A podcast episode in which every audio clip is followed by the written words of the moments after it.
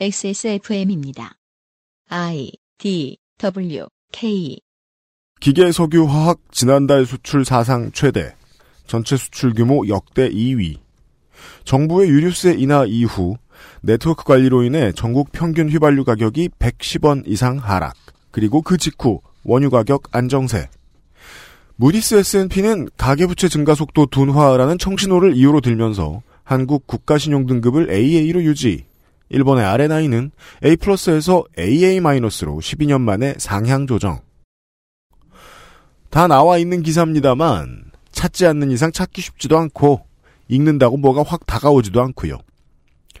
경기 체감이란 개인적이고 감성적인 영역이라 공론화를 함부로 하는 것이 위험합니다. 만 우리 눈에는 저런 팩트들은 잘 안 보여도 경제 파탄과 관련된 논평은 많이도 보입니다. 인터넷도 없고 종이 매체도 적던 시절이면 모를까. 지금은 어떤 논지가 바보 같다고 일축해버리면서 명쾌한 해석을 내놓는 사람이 그다지 똑똑해 보이지도 않습니다. 숫자가 너무 많고 논지도 워낙 다양해서요. 사관이 많으면 진실의 숫자도 늘어납니다. 아는 게 싫어지지요.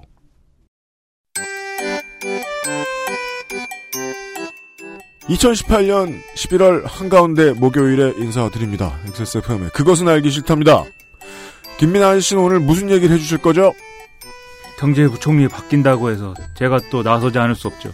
아는 게 가장 없는 분야일수록 가장 열심히 나서고 있어요. 그렇습니다. 또 주워 모아왔습니다. 또 광고를 듣고 뉴스를 들으신 다음에 경제부총리 얘기를 좀 해보죠. 그것은 알기 싫다는 지친 당신에게 평산네이처 야왕데이 야왕나잇 한 번만 써본 사람은 없는 빅그린 프리미엄 헤어케어 업그레이드된 과일 건강해진 스낵 푸르넥 액세스몰 fragrance store에서 도와주고 있습니다.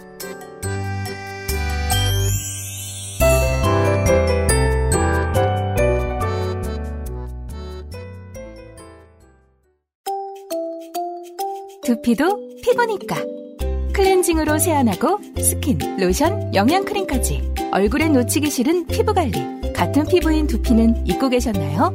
짜증나고 힘든 일상으로 지친 두피와 모발을 새로워진 빅그린 투쓰리 프리미엄 샴푸에 맡겨주세요. 소중한 내 두피와 모발의 변화 잊지 마세요. 두피 역시 내 소중한 피부란 사실. 두피도 피부니까 빅그린 투쓰리 프리미엄 daily scalp 샴푸. Big Green 같이 쓰면 더 좋아요. 투쓰리 트리트먼트 투쓰리 헤어팩.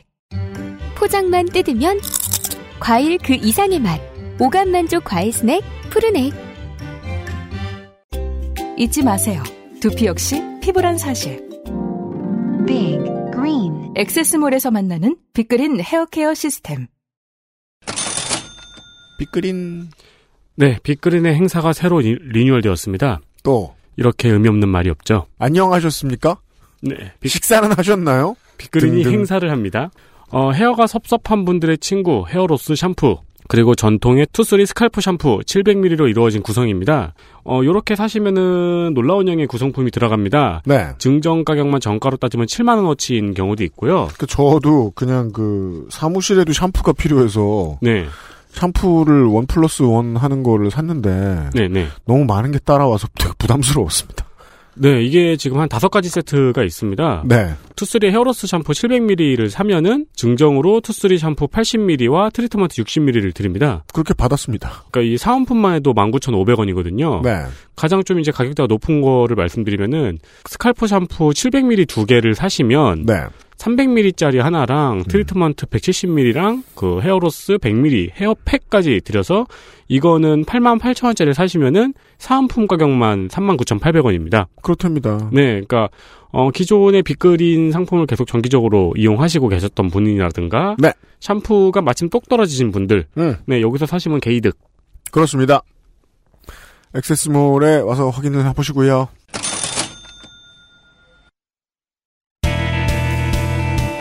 뉴스 roundup History in the making. 시간은 흘러 흘러 문재인 대통령은 라오스의 통른 시술리 총리를 만났습니다. 어, 예상했던 대로의 결과가 나왔습니다. 한국은 음, 라오스에게 있어서 신남방 정책의 매우 중요한 파트너고 앞으로도 인프라 스트럭처를 까는데 한국이 핵심적인 역할을 하는 것이 한국 입장에서도 아주 좋고 하다 보니까 에, 사과도 해야 되고 다시 손을 맞잡는 사진을 찍을 필요도 있어서 문재인 대통령은 가서 잘 해야 했고 잘 한 것 같고 시술리 총리의 입장에서는 기부라는 못돼 처먹은 단어 가 붙어 있는 어떠한 방식을 통해서 SK에게 그 천억 원이 넘는 돈을 받았기 때문에 아, SK를 법대로 해달라라는 말을 할 수 있는 상황이 더 이상 아니게 됐지요. 음. 네. 어, 어. 여튼 그래서 웃고 사진 찍고 끝냈더라고요. 예. SK는 처벌을 그다지 똑바로 받지 못하게 됐고요. 여튼 아, 그런 일이 있는 이번 주에 뉴스를 간단하게 정리하고 가겠습니다. 네, 먼저 경향신문의 단독 보도입니다. 네. 대법원의 대외비 문건인 법원행정처 업무위관 협의 연석회의라는 문건을 입수해서 보도한 것인데요. 법원행정처의 기능을 사법정책연구원과 사법연수원으로 옮기는 방안이었습니다. 법원행정처 업무 변경이라든가 네. 법원행정처 편 편제 변경 같은 문서 제목이라면 우리가 납득이 가능합니다. 그런 걸 하라고 국민들이 종용하고 있고 업무 이관이라니 제목부터 이상해요. 본연의 업무를 그냥 자리만 이제 이관을 시킨다는 거죠. 다른 곳으로 법원행정처의 자리만 옮겨지고 해당 업무를 여전히 현직 법관들이 하는 방향으로 간다는 거죠. 사실 이게 문제가 됐었죠. 법관이 아니고 다른 직원들이 해야 된다는 지적도 있었고요. 이 해당 문건은 법원행정처의 기획조정실과 사법정책실이 작성했습니다. 이 두 부서는 저희가 들었다시피 실질적인 사법농단 관련 업무가 이루어진 부서입니다. 인력은 다 바뀐 것으로 알려져 있는데 네. 어, 비슷한 생각을 하고 있다는 얘기예요. 또한 이 문건에는요 사개특위의 대응, 공수처 대응, 수사권 조정 대응 등의 업무를 기획조정실과 사법지원실이 TF팀을 구성한다는 내용이 명시되어 있습니다. 그러니까 지금의 안철상 처장이나 김명수 대법원장은 뭐 이름도 나오고 유명해지고 어, 청와대가 지명했거나 아니면은 청와대의 의중이 반영된 인사라서 네. 조심할 거예요. 논의가 된 사람들이에요. 다만 나머지들은 그다지 다르지 않다는 신호입니다. 우리 저 박판기 변호사 나와서 얘기했던 것도 그렇고 그동안 한동안 많이 나왔던 이 법원행정처의 변화에 대한 이야기는 법원행정처가 행정만 담당하면 안 되냐라는 음. 거였는데 거기에는 또 그 고위 법관들도 그래 그래야 된다라고 원론적으로 고개를 끄덕이다가 법관 아닌 사람들로 행정처를 채우면 안 되냐에서 머뭇거렸던 것 같고요. 그냥 갑자기 낯색이 변한 것 같고요. 권력의 핵심을 간판만 달고 유지하겠다. 바꿔 달고 유지하겠다. 예. 여기랑 조기로 옮겨온다는 거죠? 결과 어떻게 될지 모르겠는데 그 지금 구조상 결국 이것에 대해서 이 문건에 대해서 사인하고 추진해봐라고 허락하는 사람은 대법원장입니다. 다음이요. 한국 중소상인 자영업자 총연합회와 한국 마트협회 등 상인단체 천여 명이 광화문에서 카드 수수료 차별에 항의하는 집회를 열었습니다. 어, 내용은 현재 5억 초과 자영업자 가맹, 자영업 가맹점의 카드 수수료가 2.3%거든요. 매출 기준입니다. 네 네, 매출 기준 5억 초과 자영업 가맹점의 카드 수수료가요. 음. 근데 대기업의 수수료는 0.7%밖에 안 되는 이 그 수수료 차별을 철폐해야 한다는 주장이었습니다. 어, 현재는 여- 연매출 3억 원 이하는 0.8%고요. 5억 원 이하는 1.3%의 우대 수수료를 받고 있습니다. 네. 그러나 이제 온라인 같은 경우는 결제 대행 업체를 거치기 때문에 우리는 해당이 안 되죠. 요걸 설명을 드리면 온라인 대행 업체가 수수료를 내고 주기 때문에 그 온라인 대행 업체는 5억이 넘는 매출을 당연히 가지고 있을 거 아니에요? 그러다 보니까 우리는 수수료를 내겠는다는 거예요. 그렇죠. 수수료를 자기네가 낸 금액까지 포함해서 우리한테 청구를 하는 거죠. 이 와중에 서울경제의 기사도 눈에 띄네요. 음. 수수료 인하로 카드 회사 직원 실업자 양산. 저 집회 뉴스 같은 거는요. 똑바로 안 다뤄주면은 그 왜 사람들이 모였는지에 대한 의도가 왜곡됩니다. 종종 이 집회에서 가장 핵심적인 메시지는 쉽게 말하면 이겁니다. 5억 매출은 부자라는 뜻이 아니다. 제가 종종 얘기하잖아요. 뉴스가 일부러 사람들이 헷갈려하는 걸 악용하는 단어들 중에 하나. 기소된 건 죄를 지은 게 아닙니다. 네, 수사의 대상이 된다는 거지. 네, 구형된 건 형을 받았다는 게 아닙니다. 네. 검찰이 그렇게 판단했다는 거죠. 검찰이 그렇게 이제 제출했다는 거죠. 매출이 얼마라는 건 그 돈이 내 거라는 게 아닙니다. 네. 사회를 위해서 경제 활동을 그 돈만큼 했다는 겁니다. 순이익이 얼마일지는 모르는 거죠. 100억의 매출을 내고 99억 5천만 원의 매입이 있으면 순수익이 5천만 원이거든요. 네. 적자 내기 직전의 회사라는 얘기예요. 그죠. 모이셨던 이 분들의 메시지는 매출 이거는 결코 잘 되는 가게의 표상이 아니다. 그래서 이 구간을 7억까지도 신설한다는 뭐 내용의 언론 보도도 있었고요. 그 외에 뭐 경제지에서는 대응하느라고 아주 바쁘더라고요. 네. 네. 그러면 이제 그 다음 문제가 여기서 나와 있던 문제를 고민하게 된다는 거죠. 온라인이나 모바일 매출의 경우에 그 권한이 어디로 가느냐. 카드사 편하게 구정, 구성이, 구성이 되어 있는 것은 아니냐. 이 결제 시스템이. 네. 그런 얘기 정도 할 수 있을 것 같습니다. 아, 그 다음은, 그, 특이하게 연예 뉴스인데 이미 시사란에 어마어마하게 많이 다루어진 뉴스입니다. 그렇죠. 어, 최근에 BTS가 BTS의 멤버 중 한 명이죠. 버섯구름 사진과 광복에 기뻐하는 우리 국민들의 모습이 함께 프린팅되어 있는 티셔츠를 입어서 일본 TV 출연이 취소되는 일이 있었습니다. 그 강제징용자 배상 판결이 있는 지 또 얼마 안 됐잖아요. 음. 그렇기 때문에 지금 한국과 일본의 갈등이 심화되고 있는 상황입니다. 또한 11월 11일에는 미국의 유대인 인권단체가 BTS가 일본에 사과해야 한다고 발표했습니다. 음. 그러면서 과거 BTS가 나치 문양과 그리고 수용소의 관리를 담당한 해골부대의 문양이 그려진 모자를 쓴 것. 하켄크로이츠가 조그만하게 그려져 있는, 네. 네, 있었죠. 그렇습니다. 네. 그리고 그 밑에 해골 마크가 있고요. 음. 어, 그리고 과거 서태지 25주년 기념 콘서트에서 나치와 유사한 깃발을 들고 나치처럼 보이는 퍼포먼스를 한 것을 지적했습니다. 네. 이 퍼포먼스는 그 교실 이데아의 무대였습니다. 그렇습니다. 뭐 저는요 그 한국 내에서 그 풍어기 문양을 못 쓰게 하는 여론 움직임이 있는 거에 큰 불만은 없어요. 풍어기요? 아, 우길기요? 네, 네. 우길기 네 네. 큰 불만은 없어요. 왜냐하면은 전범국이 반성의 기미가 매우 약한기 때문에 네. 뭐라도 항의할 건 하는 게 정치적으로 훌륭한 액션인 건 맞거든요. 다만 저는 이걸 이제 서경덕 교수식 레토릭이라고 하는데 이런 방식으로 민족주의를 발흥시키면 이득을 얻는 건 이 시민운동가들 개인의 재산, 개인의 유명세, 그리고 언론사들의 혹은 시민단체들에게 모이는 클릭수? 이거 말고는 남는 게 별로 없습니다. 이 옷 만든 회사의 매출이요. 이거 링크 지금 링크 다들 링크 따고 막 난리 났어요. 따라서 그 이런 류의 이슈는 정말 장사 100%거든요. 특히나 이 연예인들이 아, 이런 문제로 정치색이 담겨져 있는 코디네이션 과 관련해서 어, 유명해진다거나 그 전 세계를 뒤덮은 이런 케이스는 21세기 들어서 BTS를 제외하면 저는 카니에 웨스트밖에는 본 적이 없습니다. 따라서 이게 BTS나 카니에 웨스트 같은 연예인들의 영향력을 다시 한번 재확인하는 게 사실은 제일 크고요. 워낙에 의미가 의미가 없다고 말씀을 드리는 거예요. 왜냐하면 이 두 가지 티셔츠하고 아, 하나는 티셔츠고 하나는 모자였던 거로 제가 기억을 네. 하는데 이 두 가지 건이 다 오래된 얘기예요. 최근에 제가 열심히 즐겨보던 그 드라마 그 플레이어 의 경우에도 기획 단계에서 뭔가 그 일베에 익숙한 아저씨들이 사람들이 좀 많아 보였던 것으로 유명했었어요. 실제로 그랬던 것 같고요. 어, 그런 드라마의 경우에는 기획자들의 교양 교육이 아- 잘 되면 되는 거고 네. BTS의 경우에는 코디네이터가 좀 교육을 받아야 되죠.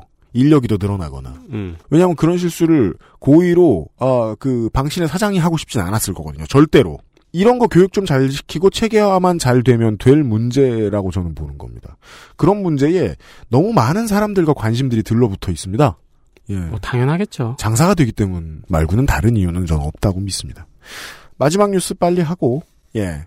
오랜 순서를 말씀드리겠습니다. 제가 네. 예전에 뉴스 시간에 이런 거 종종 했었죠. 네. 간단하게 정리하기. 그렇습니다. 자, 이란이 핵 개발을 합니다. 음. 미국과 유엔은 이란에 대한 제재로 이란의 석유를 사지 말자고 합니다. 네. 오바마 정리하네. 예. 네. 오바마 대통령 때 이란은 핵 개발을 중단하고 석유 수출에 대한 제재를 약간 푸는 방식으로 합의를 했습니다. 음. 그래서 이제 이란이 석유를 조금씩 조금씩 그러니까 제재 이상의 이제 수출을 하고 네. 네, 이란은 핵 개발을 중단하고 그러고 있었는데 음. 이번에 이제 히어로가 등장하죠. 음. 트럼프가 갑자기 이걸 깨고 다시 이란 제재를 시작해서 네. 이란의 석유를 사지 말라고 한 게 이번 11월입니다. 그렇습니다. 네. 이게 이제 그 유엔을 중심으로 모여있던 국제 질서를 지금 미국이 먼저 깨고 나간 미국의 경제적인 테러 중에 가장 큰 이벤트가 되었습니다. 그러니까 저 나라는 달러를 믿고 못할 짓이 없는 나라인데 우리야 우리 같은 사람들이야 뭐 투자에 익숙치 않으니까 모르는데 달러는 무위험 자산이잖아요. 네. 그것이 곧 1인. 그걸 가지고 차단을 해버리면 이란은 다시 독재 정권이 들어서는 게 나은 상황으로 악화돼 버리는 겁니다. 그래서 다시 트럼프가 갑자기 이란 석유 사지 마, 경제 제재할 거야 이러고 나섰습니다. 네. 사우디 및 이란 등 중동의 산유국, 즉 오펙이죠. 네. 오펙은 반발하고 그리고 어차피 올해 내년에 경제도 어려워서 기름도 많이 안 쓸 걸 하면서 생산량을 줄이겠다고 합니다. 그렇습니다. 국제 유가가 살짝 올랐습니다. 음. 생산을 안 하겠다고 하니까요. 네. 이란은 가슴을 썰어내립니다. 음. 뭐 이란 오펙의 결정 반겨 같은 기사들이 뜹니다. 음. 러시아가 갑자기 기름을 마구 뽑아냅니다. 그렇습니다. 미국도 기름을 마구 뽑아냅니다. 음. 미국의 경우에는 기름 생산량이 러시아와 사우디를 앞서가지고 세계 1위까지 올라섭니다. 그렇습니다. 그러니까 오펙은 여기서 자기네만 생산을 안 하면 장사를 못 하잖아요? 음. 그 오펙도 감산을 못 해요. 그렇습니다. 그리고 트럼프는 트위터에 니네 생산량 줄이기만 해봐라고 엄포를 놨습니다. 결과적으로 국제 유가는 현재 7% 이상 폭락했습니다. 그렇습니다. 그리하여 다시 이 메시지를 한국으로 들고 들어오면요. 이런 일이 있기 얼마 전에 한국은 정부의 주도로 유류세를 내렸습니다. 지난번에 유류세를 내릴 때하고 다르게 그 전국의 네트워크가 관리가 되니까 아, 기름값이 정말로 내렸죠. 깜짝 놀랄 만큼 빨리 많이 내렸습니다. 그러고 나서 우리가 며칠 밤을 잤더니 국제유가가 폭락을 해버렸습니다. 네. 그래서 아, 한국 정부는 아주 smooth하게 유류세를 다시 걷어도 되는 호재를 맞이했습니다. 그게 전부 다 트럼프의 트윗 때문이다. 그렇습니다. 네, 이렇게 말씀드릴 수 있겠습니다. 아, 이 양반 트위터는 진짜 국제 유가도 휘청이게 하고, 그 얼마나 즐겁겠습니까? 예. 네, 진짜 리모컨 같은 느낌이네요. 네. 예, 관종의 세상이에요. 아, 윤세민 에디터 수고했습니다. 네, 감사합니다.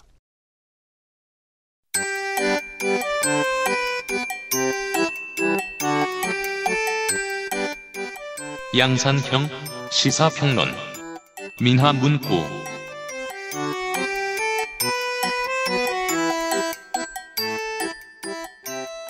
어, 사람들 이름 세 글자를 쓰는 게 좀 힘든 것 같아요. 한국 뉴스는 이 알파벳권에 비해서 글자 크기가 되게 커요. 음, 네. 예. 그러니까 너무 줄이면 그냥 뭉치가 돼버리기 때문에. 그래서 김하성, 아, 장하성, 김하성은 우리, 저, 유격수고. 자- 장하성, 김동현이라는 이 이름 여섯 글자도 못 쓰겠는지. 김앤장이라고 줄여서. 예. 저는 처음 밥을 먹다 말고, 저 변호사들이 또 무슨 큰 돈을 벌었지라는 생각을, 저와 비슷한 생각을 하신 분들이 많을지도 모르겠습니다. 경제 사령탑과 고위 관료 교체 작업이 이루어지고 있습니다. 여기에 관심을 가졌던 것 같습니다. 아저씨가, 시사 아저씨가요. 네. 네. 저는 이 공무원들이 뭐 하는지 그거를 보는 게 재밌어요. 그래요? 어항에 물고기 넣어놓고 움직이는 거 보면 재밌지 않습니까? 아, 그건 그렇죠. 네. 그런 기분으로 어, 또뭘 하지? 이렇게 이제 맨날 보는데 수족관을 유지하는 이유가 그거죠. 네, 이 양반들은 하던 일을 하는데 우리는 보고 있으면 시간이 잘 가고. 그렇죠. 그리고 수- 수족관을 유지하기 위해서 얼마나 많은 노력이 또 필요합니까? 네. 그렇죠. 많은 노력이 필요해요. 그분들이 이 모여 있는 카페에 들어가면 음. 정말 놀랍습니다. 온갖 지식이 다 필요해요. 그쵸, 네. 예? 아, 그 뭐 물생활, 물생활 해보셨어요? 물생활. 물, 물, 물생활, 뭐, 물질 그러면서, 음. 왜 데리고 온, 새로 사온 물고기 넣을 때도 이 물갈이 해주는 것도 엄청 그죠. 신경 써야 되고. 그렇구나. 네. 그리고 뭐 그 바닥에 뭘 까느냐부터 시작해가지고 그 바닥에 사는 미생물들이 어떻게 그 선순환 구조를 이뤄갖고 모두가 잘 살아갈 수 있냐까지 생각을 해야 되고 음. 어항이 너무 어려 어려운데 음, 관료들을 이 작은 물고기들이라고 생각하면. 작은 네. 물고기들을 한 수족관에 이렇게 훅 풀어놓으면 보다가 재밌기도 합니다만, 네. 가끔 이 서로 먹다 보니까, 떼어놓기도 바쁘고요. 네. 네. 가끔 또 죽어서 이제 둥둥 떠 있고 이러고 누군 죽고, 누군 네. 먹히고, 누군 먹고 잘 살고, 예. 네. 제가 어릴 적에 그 아프리카 붉은기 거북을 키웠었는데, 네. 유행이었죠. 음, 그걸 또 키우고 또 저희 어머니가 금붕어를 키우셨어요. 네. 근데 저는 사이좋게 놀라고, 음, 그 아프리카 붉은기 거북을 금붕어 어항에 넣은 거예요. 초등학교 때. 음. 그리고 한 두 시간 있다가 이제 대학살, 네. 아, 참상. 먹죠. 이, 모피아라는 수족관 안에 있는 물고기들의 이야기입니다. 네. 멋있게 대통령이 교체를 딱 결정했습니다. 네. 지난주에 김동연 부총리와 장하성 정책실장을 교체한다. 음, 이렇게 해서 그 전까지 사실 교체는 계속 예고돼 왔죠. 음. 그 후임 인사까지 다 예고가 돼 왔습니다. 네. 어, 정책실장은 김수현 사회석이 뭐 일종의 내부 승진을 하는 게 유력하다 이렇게들 다들 얘기했고 네. 김홍 유력이라는 말이 계속 떠돌았습니다. 그렇죠. 홍남기 국무조정실장을 경제부총리 시킬 거다 이렇게 얘기를 했는데 네. 다만 홍남기 이 어, 국무조정실장의 경우에는 뭐 군대 문제나 이런 게 있어서 음. 다른 카드도 있을 수 있다라고 했고 몇 명 같이 나온 이름들이 있었어요. 그 중에 이제 김석동 전 금융위원장도 있고 해서 재밌다고 생각했는데 네. 어, 김석동 금융위원장 전 금융위원장 대단한 사람이죠. 그 사람 어 우리가 흔히 얘기하는 어, 환단고기의 팬이시고요.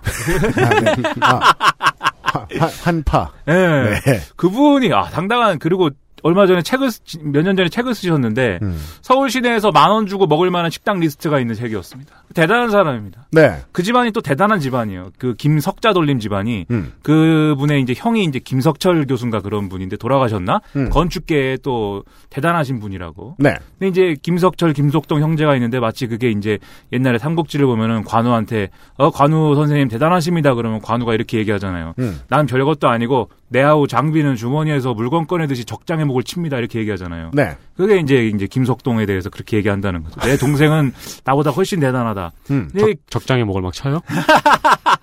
그 저축은행의 목을 막 치고 지금 아, 네, 그런 이- 주머, 그렇죠. 주머니에서 네. 물건을 꺼내듯이.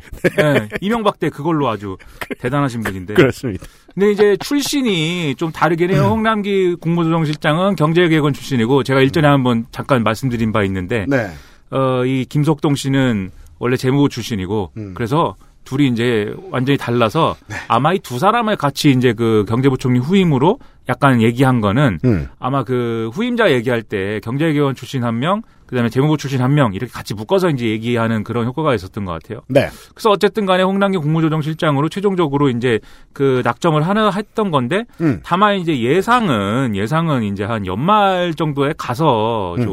좀 그러니까 좀 더 시간이 걸릴 거다라고 봤어요. 이제 교체는 기정사실화해서 좀 신호를 주더라도 그렇습니다. 당장 뭐 결정하기 어려운 게 음. 어, 그, 지금까지 이제 국정감사 일정이 쭉 있었고, 네. 그 국정감사 하다가 말고 이제 경제부총리를 갈아버리면 그게 좀 이상하지 않습니까, 좀? 그러니까 그 재정 관련된 부처들의 지금 예산 심의가 걸려 있는 시즌이라서 그렇죠, 또. 예산을 유리하게 마무리 지어놓고 가라. 그렇죠. 예, 왜냐하면 후임자가 들어와서 이걸 파악하고 예산 달라고 굽신거리고 이러긴 좀 어려우니까. 그리고 그렇죠. 이제 국감에서 몸빵도 잘 하고 갔죠. 그렇죠. 네. 그러니까요. 국감에서 몸빵하는 것만 보고 있으면요.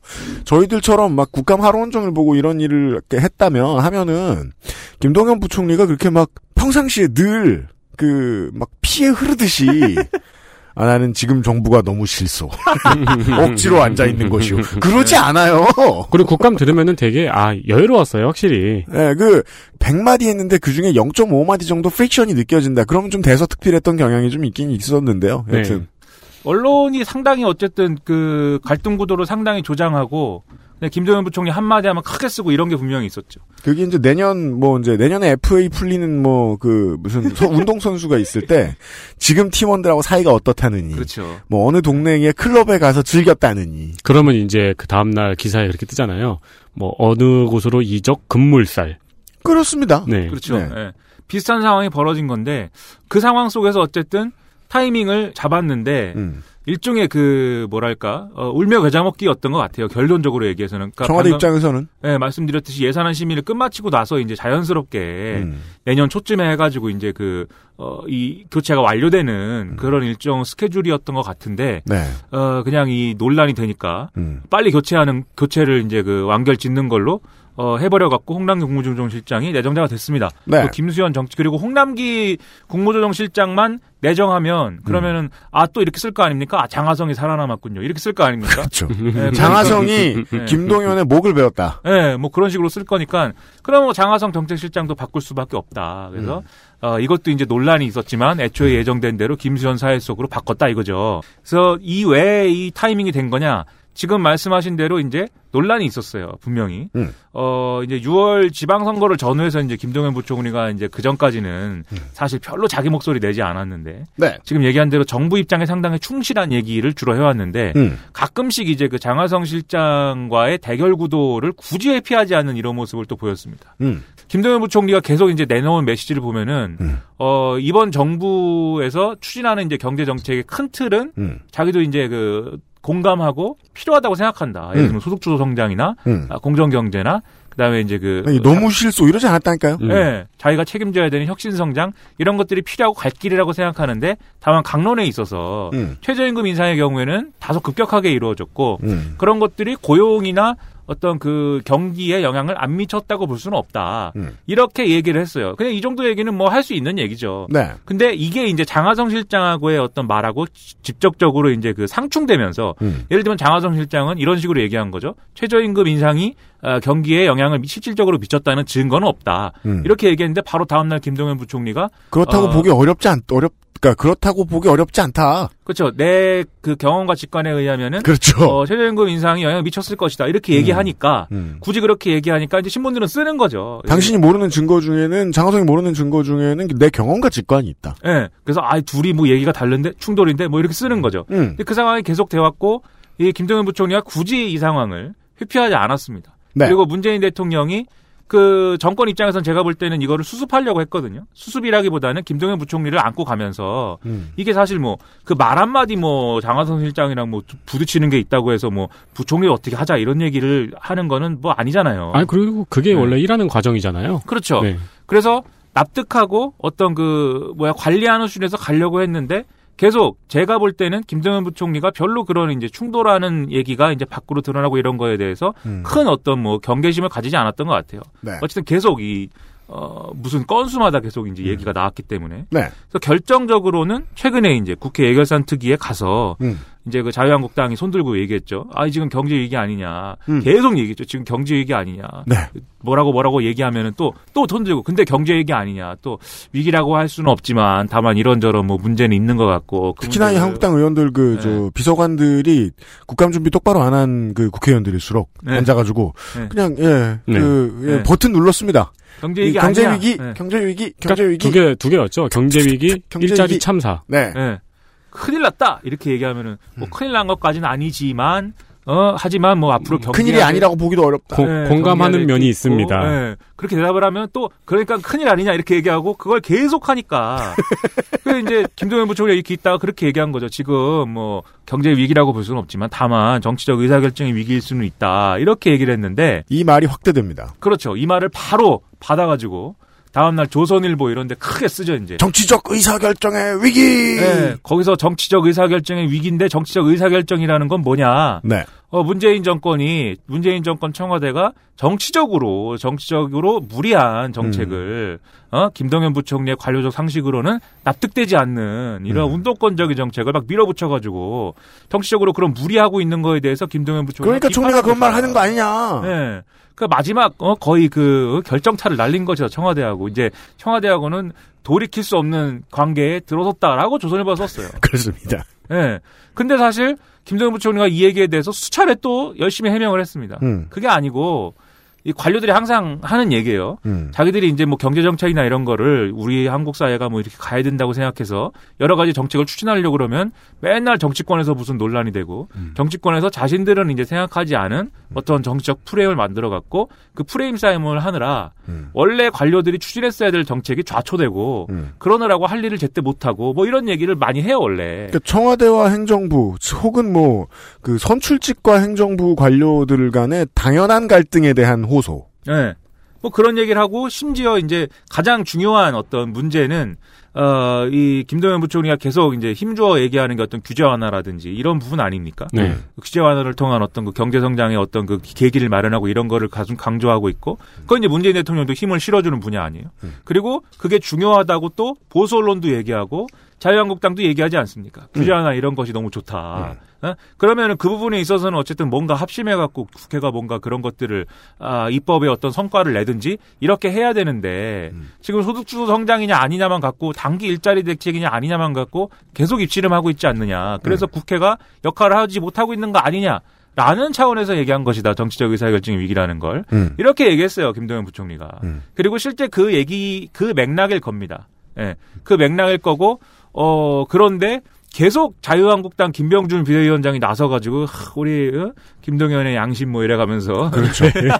리크루팅하는 중입니다. 예, 김동연 양심 그리고 조우중동 또어뭐잠 잠수함의 토끼 뭐 그다음에 탄광의 카나리아 이런 김동연 잠수함의 토끼. 예. 그럼 이제 막 종편에서 뭐 처음 온 사람들 나와가지고 앉아가지고 이 김동연 부총리는 굉장히 엘리트고 전문가란 말입니다. 예. 전문가가 이런 말을 한다는 거는 우리 정부에서 귀를 기울여야 되지 않을까? 뭐 이렇게 네. 생각합니다. 그렇죠.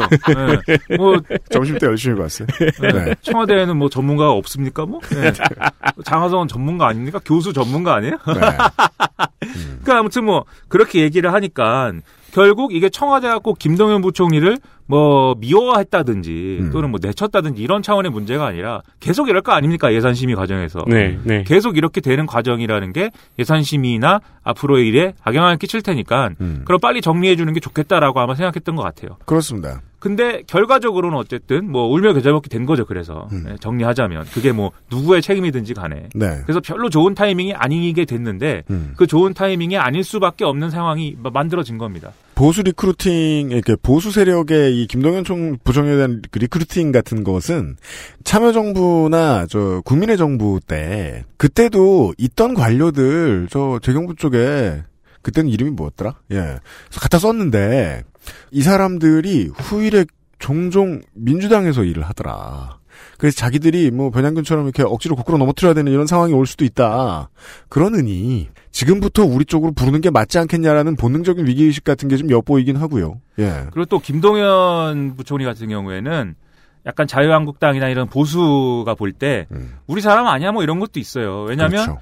왜냐하면 중요한 역할을 음. 어, 이명박 정부와 박근혜 정부 때 했기 때문에 차관하고 그다음에 국무조정실장을 이명박 박근혜 때 했기 때문에 그렇습니다. 이게 뭐 돌고 돌아 우리 사람 아니냐 이런 것도 있고 변양균 라인이라는 단어가 있는데 좀 이따 다시 이야기를 하겠죠. 아무튼 그 넓은 카테고리 안에 김동연 부총리도 있죠. 그렇죠.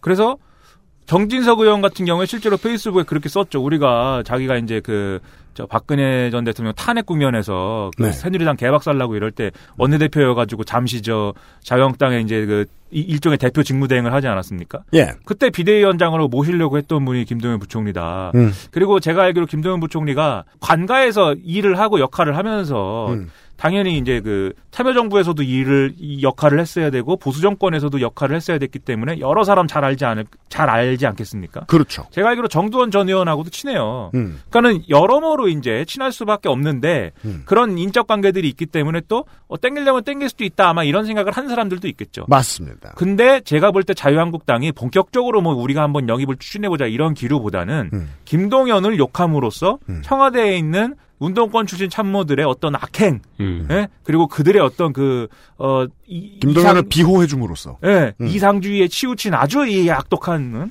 그러한 것들을 강조할 수 있기 때문에 네. 그러한 걸 좀 부각시키려고 더 이제 그렇게 접근한 것 같아요. 한 마디라도 더하게 만들면은 그렇죠. 네, 음, 거기서 무슨 네. 말이 나오면 그것도 갖다가 쓰면 되고 그렇죠. 그 그런 식으로 나오니까 처음부터 김동연 부총리가 장하성 실장하고 충돌을 처음 이제 시작을 했다고 언론에 나올 때부터 사실 음. 뒤에서 돌았던 얘기가 음. 아 김동연 이러다가 자유한국당의 비례대표 받고 가버리는 거 아니냐 이런 얘기가 나왔어요. 그게 네. 그렇습니다. 어느 쪽에서 만들어냈든지 간에 음. 그리고 이번에도 뭔 찌라시가 돌았다는 거 아닙니까? 맞습니다. 심지어 예? 제가 상당히 웃기다고 생각했는데 음. 김동연이 자유한국당 가가지고 대선 후보로 나올 것이다. 그렇죠. 이게 무주공살이 된 자유한국당의 그 보수의 어떤 자유한국당에 지금 티오가 되게 많은데 예전에 비해서 네. 대표적인 티오가 대선 후보죠. 예. 네. 그거 왜냐면 또 이 사람이 충북 음성 출신이고 그래가지고 맞습니다. 충청 더 출신의 충청 대망론 뭐 이래갖고 찌라시를 또 그렇게 만들어갖고 이회창 후계자. 예. 예. 네. 이게 또 돌고 해가지고 음. 자꾸 민주당 쪽에서도 또 아이 이거 뭐 김동연이 분명히 우리 정부에서 부총리 한 사람인데 음. 이런 식으로 뺏겨서 쓰겠냐 음. 우리가 이 비례를 줘야 되는 거 아니냐 뭐 이렇게도 얘기가 얘기가 일부에서 나, 나온다고 뭐 하는 또 썰이 또 돌고 입법부는 바쁩니다. 예 그러니까요 그래서 이런 얘기들이 막 생산이 막 되면서 음. 더 이제 청와대가 버티기 어려운 그런 상황으로 갔어요. 네. 근데 이게 사실 잘 봐야 되는 게 음. 이런 얘기가 김동연 부총리와 정치권의 어떤 그 연관 관계를 막 이렇게 추리하는 추론하는 이런 일들이 사실 김동연 부총리가 갖고 있는 캐릭터에서 비롯된 면이 분명히 있습니다. 김동연 부총 아 이건 이제 연예계 해석할 때 하는 얘기죠. 예. 이 사람도 이게 싫지 않다. 사실 김동연 부총리의 속내가 정치권의 마음을 두고 있는 까, 두고 있는지까지는 제가 잘 모르는데 음. 저는 뭐 그 정치권의 마음을 둘 수도 있다고 생각해요. 그리고 네. 실제로 뭐 관료 출신들이 많이 이제 뭐 배치다는 게 뭐 그렇게 갑니다. 뭐, 뭐, 예, 뭐, 이, 뭐, 없는 일도 아니고. 네. 그러니까 지금은 국회가 1년 반이 넘게 남았기 때문에 지금 관두면은 좀 이상하거든요. 근데 내년 여름쯤 관둔다. 그러면은 청와대에서 지역구 내려가세요라고 얘기했기 때문에 관두는 거예요. 그런 일들이 있죠. 네. 그리고 실제로 지금 뭐 자유한국당이든 더불어민주당이든 가리지 않고 관료 출신들 빼치단 사람들 뭐 많죠. 네. 빼치단 사람들 다 뭐 관료 출신 아니면 변호사 아니면 또 뭐. 어디 이제 법조인 출신 아니면 판검사 등등. 음. 그게 아니면 뭐 어디 이제 전문가 교수 내지는 뭐 어디 전문가 그리고 맨 끝에 이제 좀 끼워주는 게 시민단체 뭐 이런 사람들 아닙니까? 네, 그때 껴주는 거. 네. 네. 그런 사람들이니까 뭐 사실 관료 출신들 많이 빼치 다니까 음. 그럴 수도 있는 거죠. 그럴 수도 있는 건데 다만 이제 그 캐릭터에 대해서 얘기가 나오는 맥락이 뭐냐면 음. 그저 그런 이제 경제 관료 출신의 인생을 살았으면 사실 음. 이 말몇 마디 갖고 이렇게까지 얘기가 커지진 않았을 거예요. 락스타가 되지 않았다. 예. 근데 김정일 부총리가 원래 좀, 어, 말이 나오는 스타일입니다. 음. 무슨 얘기가 나오는 거냐면, 2014년도에 박근혜 정권에서 국무조정실장을 그만둘 때도 음. 이게 좀 석연치 않았어요, 과정이. 음. 이를테면 국무조정실장을 그만두는 건 그만두는 건데, 음. 예를 들면은 명확한 이유가 있어서, 네. 그래서 그만두는 거였으면은 뭐 그만두나 보다 그랬을 텐데, 사실 이유가 별로 없어 보였다는 거예요. 음. 관가에 도는 소문이. 음. 그 건강 문제와 뭐 여러 가정사 등등으로 난 그만둔다 이러고 이제 떠났는데, 공직을 그만두거나 어떠한 이슈가 생겼을 때 그 사람, 즉 갑자기 잠깐 뉴스에 많이 나오게 된 그 사람이 정치권의 뜻이 있는지 없는지, 더 큰 뜻이 있는지 없는지 알아보는 방법은 간단합니다. 그 다음에도 자기를 주제로, 자기를 주제어로 한 뉴스가 한동안 더 나오게 만드느냐입니다. 그렇죠. 김동연은 그랬습니다. 그렇죠. 그리고 이 국무조정실장을 그만두기 전에 이제 공무원들 모아놓고 한 강연이 있어요. 그러니까 국무조정실장이니까 강연을 할 수 있죠. 네. 근데 제가 생각할 때 그 강연의 내용은 음. 어 예를 들면은 뭐 공무원으로서 가져야 될 어떤 뭐 우리가 저 흔들리면 안 되고 음. 뭐 그리고 어쨌든 간에 이런 철학을 가져야 되고 뭐 이런 거였을 걸로 생각을 했는데 음. 그실 내용을 보면은 네. 아주 우리 사회의 핵심적인 모순을 해결해야 된다 이런 내용이에요. 안철수의 생각 같은 내용. 근데 그거보다 훨씬 제가 볼 때는 명저죠. 아, 이게 말이 되는 얘기예요, 사실. 네, 말이 안 네, 되는 네, 얘기가 네, 아닙니다. 네. 아, 뭐, 안철수의 생각은 말이 안 되는 게 아니, 좀 우리 사회에 없지 뭐- 않았는데요. 모순은 늘 해결해야죠. 네. 네. 근데 그 내용이 제가 쭉 봤는데 유튜브에도 있어요, 그게. 네. 어, 쭉 봤는데 그 긴 내용을 제가 봤습니다, 또 굳이. 음. 왜냐하면 수족관을 또 보는 느낌으로 네. 아, 금붕어들이 밥을 먹는구나 이렇게 하면서 굳이 저 말을 하다니 잠시 후에 어디로 가겠구나. 그 PT를 멋있게 준비를 해왔는데 미국에 유학 유학을 갔는데 음. 미국에서 유학을 할 때 고기를 샀대요. 네. 그 마트에서 고기를 샀는데 이 저 태그를 두 번 붙인 것 같더라는 거예요. 음. 즉 결제가 두 번 된 것 같다. 음. 그래서 가가지고 얘기를 했대요. 이게 태그가 두 개 붙었고 네가 두 번 찍었는데 음. 이게 그 결제 두 번 된 거 아니냐. 그랬더니 음. 캐셔가 별 확인도 안 해보고 아 그러냐? 그러면서 돈을 돌려주더라는 거예요. 음. 그래서 자기가 너무 놀라서 음. 아니 어떻게 이럴 수가 있지 미국 사람들은 다 이 선한 사람들인가 내가 볼 땐 그렇지 않은데 이렇게 음. 생각하면서 왜 이렇게 됐을까를 고민하다가 내린 결론이 사회적 신뢰라는 게 있는 것이다 음. 그리고 우리 사회가 우리 한국 경제가 더 이상 기존의 어떤 성장 모델로는 더 이제 그 성장을 이룰 수가 없, 없고 음. 이 앞으로도 성장하기 위해서는 사회적 신뢰가 필요하고 그 사회적 신뢰를 구축할 수 있- 있으려면은 사회적 기득권에 대해서 뭔가 손을 대야 된다. 그 사회적 기득권이 예를 들면은 엘리트 관료들과 그다음에 법조인들과 그다음에 무슨 뭐 이런 흔히 얘기하는 이 엘리트 기득권들이 사회적 지대를 추구하고 그것에서 벗어나지 않기 때문에 사회적 신뢰가 형성이 안 된다. 뭐 이런 얘기를 막 해요. 박근혜 정권에서. 사회적 신뢰, 새로운 패러다임, 네. 혹은 개혁 방법에 대한 제시. 예. 공무원이 하는 것은 아- 하는 것도 아니거니와 네. 공무원이 가급적 하지 말라고 교육받는 것들이죠. 예. 네. 그런 걸 막 하고 얘기를 합니다. 음. 그리고 에, 그 시절 신문에 칼럼도 많이 쓰시고요. 그렇죠. 여기저기 칼럼 많이 쓰시고. 네. 그리고 뒷말이 계속 나왔어요. 음. 그리고 제가 또 아주대를 입학한 이력이 있지 않겠습니까? 그래요? 아주대 졸업은 못했습니다. 네. 예, 입학한 이력이 있는데 음. 아주대 총장 하실 때도 음. 무슨 그 이 관료 출신의 총 대학 총장에 가는 일은 비일비재한데 음. 가서 또 뉴스가 나오는 사람은 얼마 없습니다. 음. 맨날 막 단독 콘서트하고 그런 거 아니에요? 가서 김동연 총장 복면가왕하고 일집.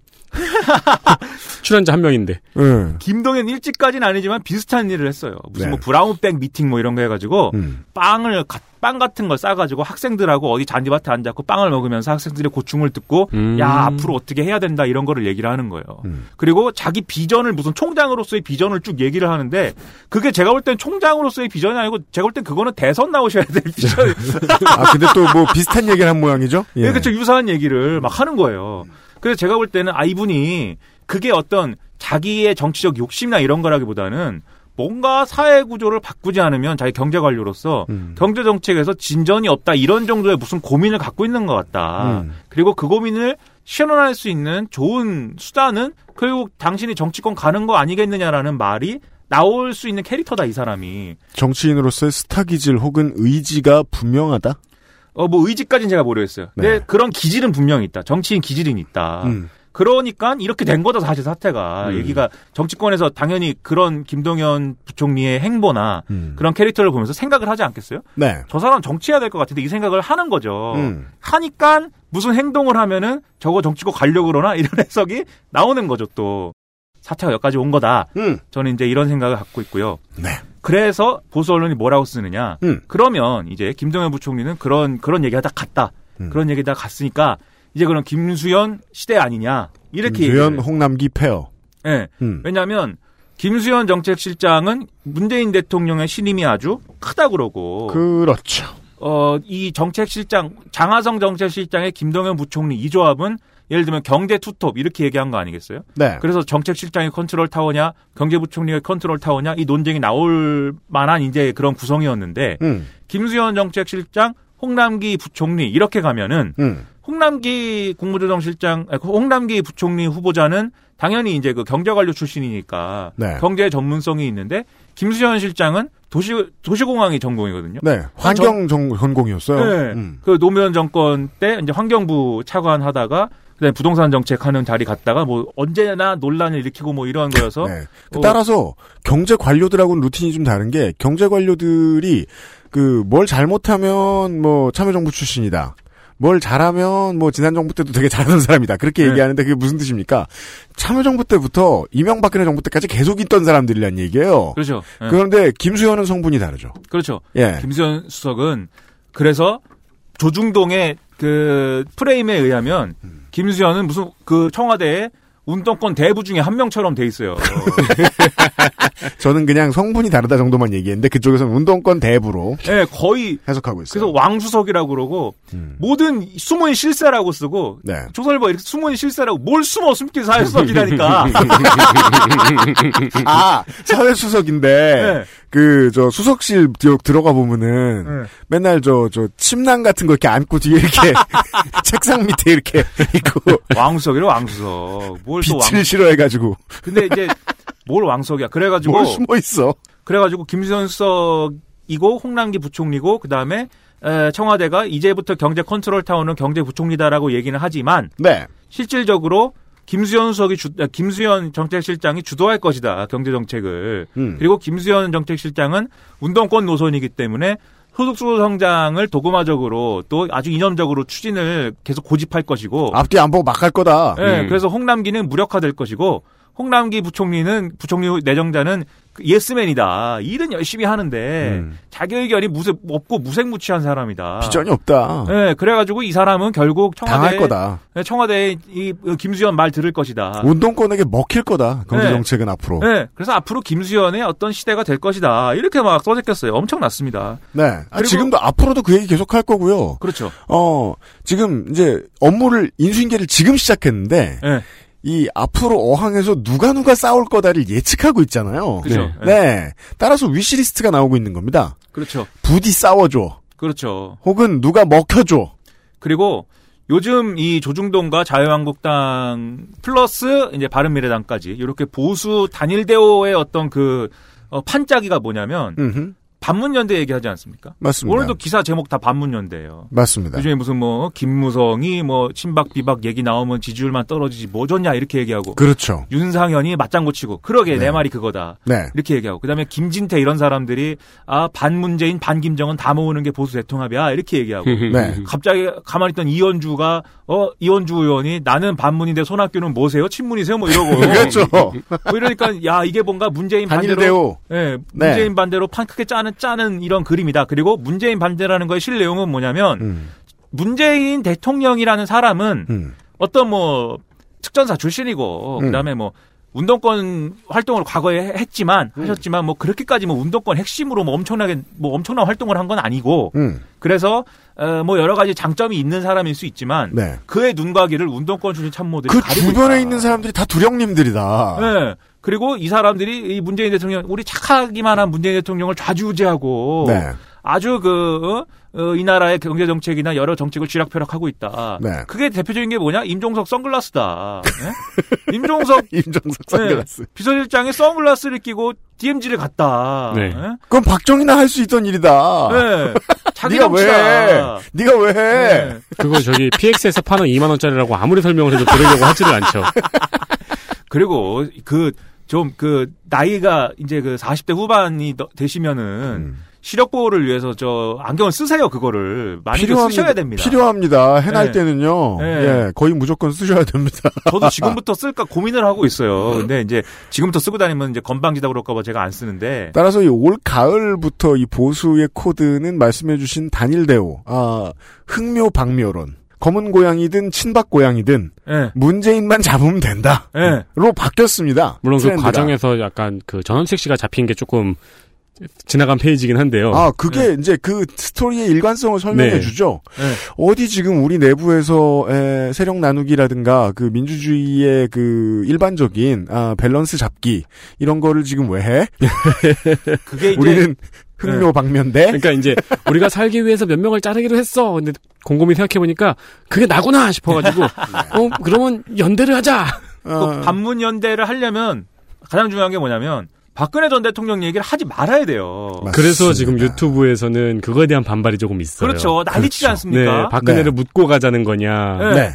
네. 고성국 TV에 고성국이 한마디 했다가 죽을 뻔했습니다. 고성국, 고성국 박사님 뭐라 그랬냐면 제가 알기로 음. 제가 그 애독자는 아니지만 네. 제가 알기로 뭐라 그랬냐면 박근혜 전 대통령 복권시켜야 된다. 음. 그런데 그 3단 논법이요. 네. 박근혜 전 대통령 복권시키려면 정권을 잡아야 된다. 음. 정권을 잡으려면 지금 당장은 박근혜 전 대통령 얘기를 하지 말아야 된다. 이렇게 그렇죠. 얘기했다가 너희 배신자 이래가지고 난리가 한 번 났었어요. 제가 알기로. 네. 근데 박근혜 전 대통령 얘기를 하지 말고 아사무사하게 이렇게 가야 되는데 정원호 책이 등장해갖고 너무 솔직하게 태극기 부대를 포용해야 된다 그러고 무슨 그렇죠. 뭐 무슨 뭐 끝장 토론하고 이렇게 되니까는 다 꼬이고 이게 안 되는데 어쨌든 음. 그 얘기를 꺼내지 말아야 되는 건데 그래서 지금 안 됩니다 얘기가. 네. 그 저는 얘기가 안 될 결국은 안 될 거라고 보는데 음. 어쨌든 간에 이 그림을 만들기 위해서 조선일보가 엄청 오바해요. 서울교통공사 뭐 비정규직 뭐 이거 저 정규직화에 대한 무슨 비리 거. 이런 거 있지 않습니까? 그 서울교통공사를 모두 시족촌으로 만들어버린 네. 네. 오보. 아니 그게 서울교통공사에 친인척이 있고 그리고 채용 비리가 있을 수 있어요. 제가 볼 땐 채용 비리가 뭐 단 한 건도 없다 이렇게 얘기할 수는 없겠죠. 네. 근데 채용 비리를 노조가 할 수가 있는 구조입니까 그게? 그 임, 임직원 임직원은 조합원도 아닌데 음. 그 채용 비리를 임직원이 시켜줄 거 아닙니까? 임원이 음. 시켜줄 거 아니에요. 네. 이 높은 관리 최소한 관리직에 있어야 뭘 음. 뭘할 거 아닙니까? 음. 그리고 예를 들면은 뭐 식당에 있는 분이라든지 또는 음. 청소를 하고 있는 분이라든지 이런 분들을 정규직화한 거 음. 그것이 어떤 그 어떤 그 정규직으로 취직하고 싶은 어떤 신입 채용을 기다리는 젊은이들의 꿈을 뭐 앗아간 것입니까? 네. 엄청 오바만 썼거든요. 음. 판자하는 거죠, 사실. 네.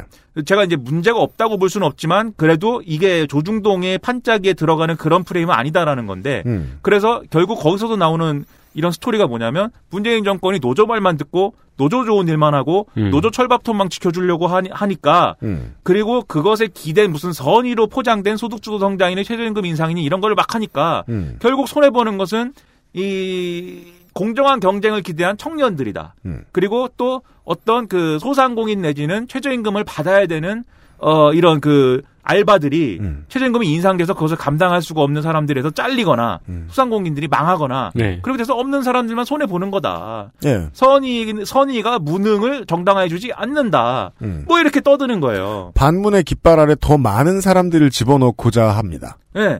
그래서 그 핵심 중에 핵심은 김수현과 임종석이다 이렇게 쓰는 겁니다. 그래서 임종석의 선글라스를 통해서 임종석이 자기 정치하려고 운동권 논리로 그렇게 다 포퓰리즘 하고 있고 저거 보세요. 그리고 대북 저자세로 가는 겁니다. 그 어, 대북 정책을 통해서 이, 이 정권이 인기 인기 정책을 하기 위해서 음. 어, 대북 저자세로 가기 위해서 선글라스를 끼고 DMZ 갔다 온갖 얘기를 막 떠듭니다. 네. 이 구조 이 구조를 만들기 위해서 또 김수현 왕수성론도 막 쓰는 거다 이 얘기를 이제 제가 드린 거죠. 그렇습니다. 광고를 듣고 와서 어 그럼 정말로 김수현 수석은 왕수석이 돼가지고 네.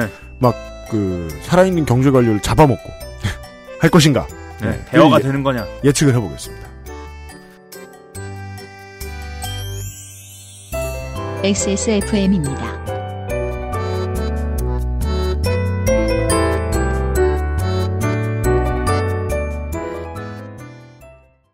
건강기능식품 광고입니다.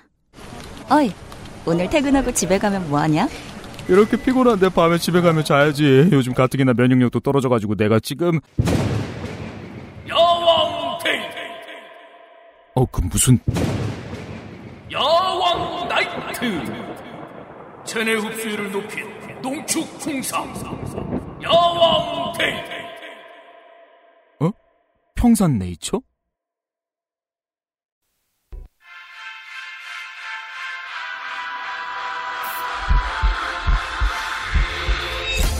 Viva La Juicy by Juicy Couture. X Small Fragrance Store에서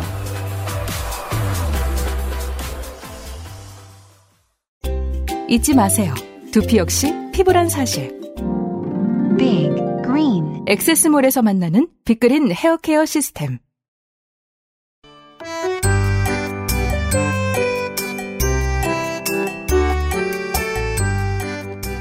국민의 정부 참여 정부 때도 이제 내각에서 일을 했던 적이 있는 김수현 수석은 그때는 환경부에서 일을 했고요.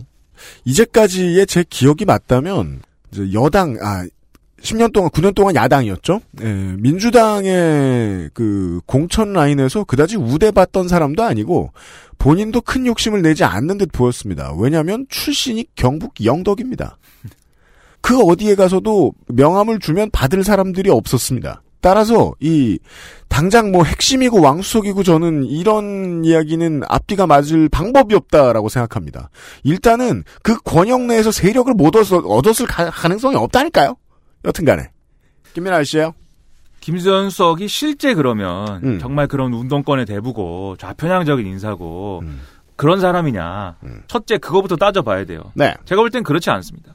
김수현 수석이 아픈 기억이 있어요. 참여정부 때 부동산 정책 청와대에서 이제 해가지고 음. 부동산 급등하고 부동산 가격 급등하고 그다음에 그때 종부세 폭탄 맞았다 이래가지고 또 네. 강남에서 들고 일어나고 이래가지고 폭탄의 개발자. 예. 그 트라우마가 이- 있어요. 음. 그래서 절치부심을 했습니다. 그 참여정부 이후에 음. 이명박 정권, 박근혜 정권 동안 음. 어, 절치부심한 게 있어요. 음. 제가 알기로 음. 그때 지난번에 이제 부동산 얘기하면서 그 책 얘기도 말씀드리지 않았습니까? 예. 부동산은 끝났다라는 책 제목이 부동산은 끝났다. 네, 네. 그런 책을 쓰면서도 그 책에도 이제 그런 얘기들이 나와요. 음. 그 당시 참여정부에서 왜 그렇게 했는지를 돌아보면서 음. 이렇게 했어야 되는지 저렇게 했어야 되는지 이런 것들을 더듬어가는 과정들이 나오는데 어쨌든 그렇기 때문에 이 정권에서도 이제 부동산 정책은 상당히 이제 권한해 가지고 김수현 수석이 추진한 게 맞습니다. 네. 근데 제가 지난번에도 말씀드렸는데 부동산 부동산 정책이 정말 그 조중동이 얘기하는 대로 이 정권에서 큰 칼을 휘둘러 갖고 때려잡는 그런 이 다주택자를 다 때려잡고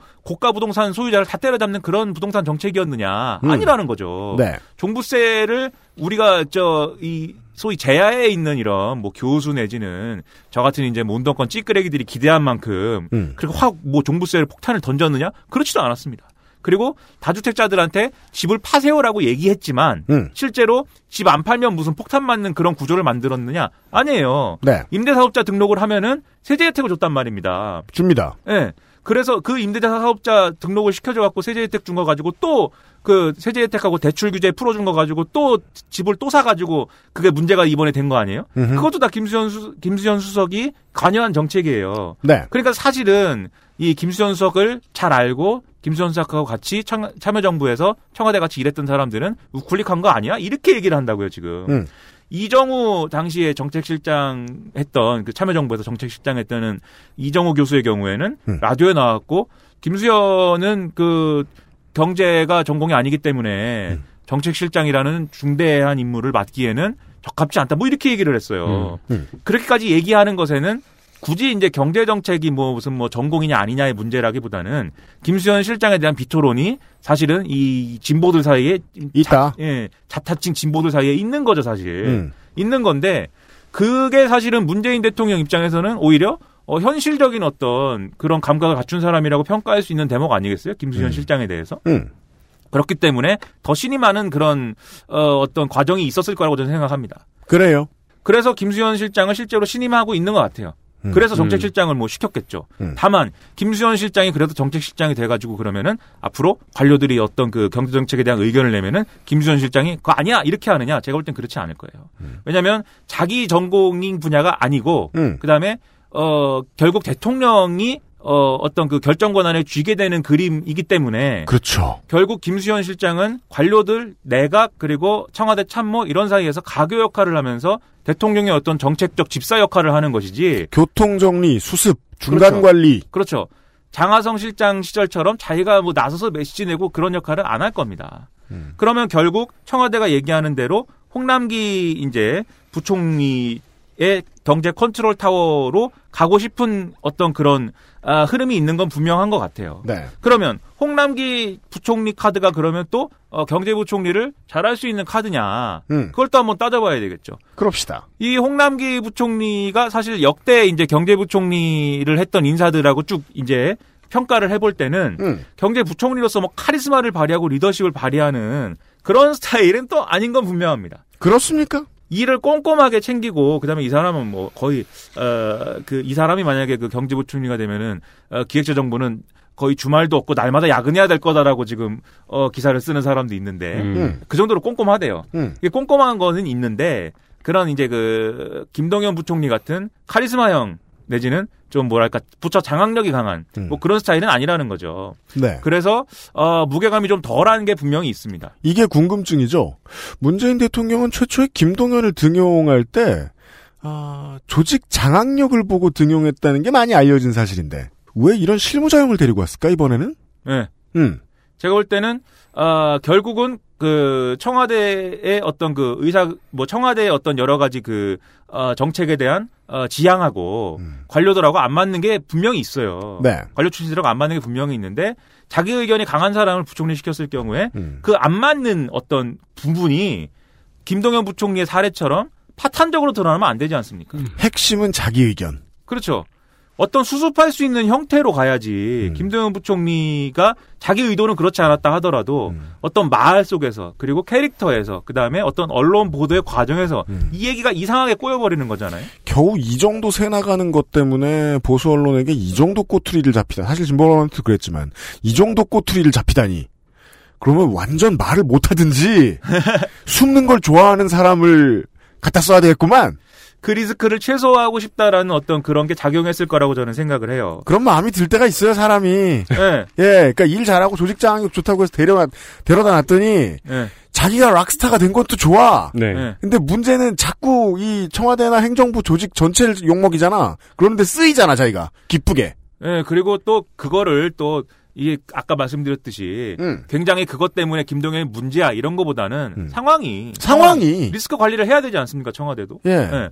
그러니까 이렇게 되는 건데 그런데 여기서 이제 홍남기 이제 그 부총리 내정자에 대해서 음. 어 제가 무게감이 없다고 말씀드렸는데 네. 그렇게 이제 평가하는 근거가 있어요. 음. 뭐냐면 신문들이 음. 그동안 이제 여러 경제 관료들의 어떤 내용들을 음. 어 보도하지 않습니까? 네. 그 사람 그렇죠. 색깔이 어떻고 뭘 네. 했고 뭐 이런 거를 저런 걸 했고 음. 지금까지 홍남기 부총리에 대해서 언론이 가장 많이 보도한 게 변양균 라인이다 이겁니다. 이 얘기가 뭐냐? 예.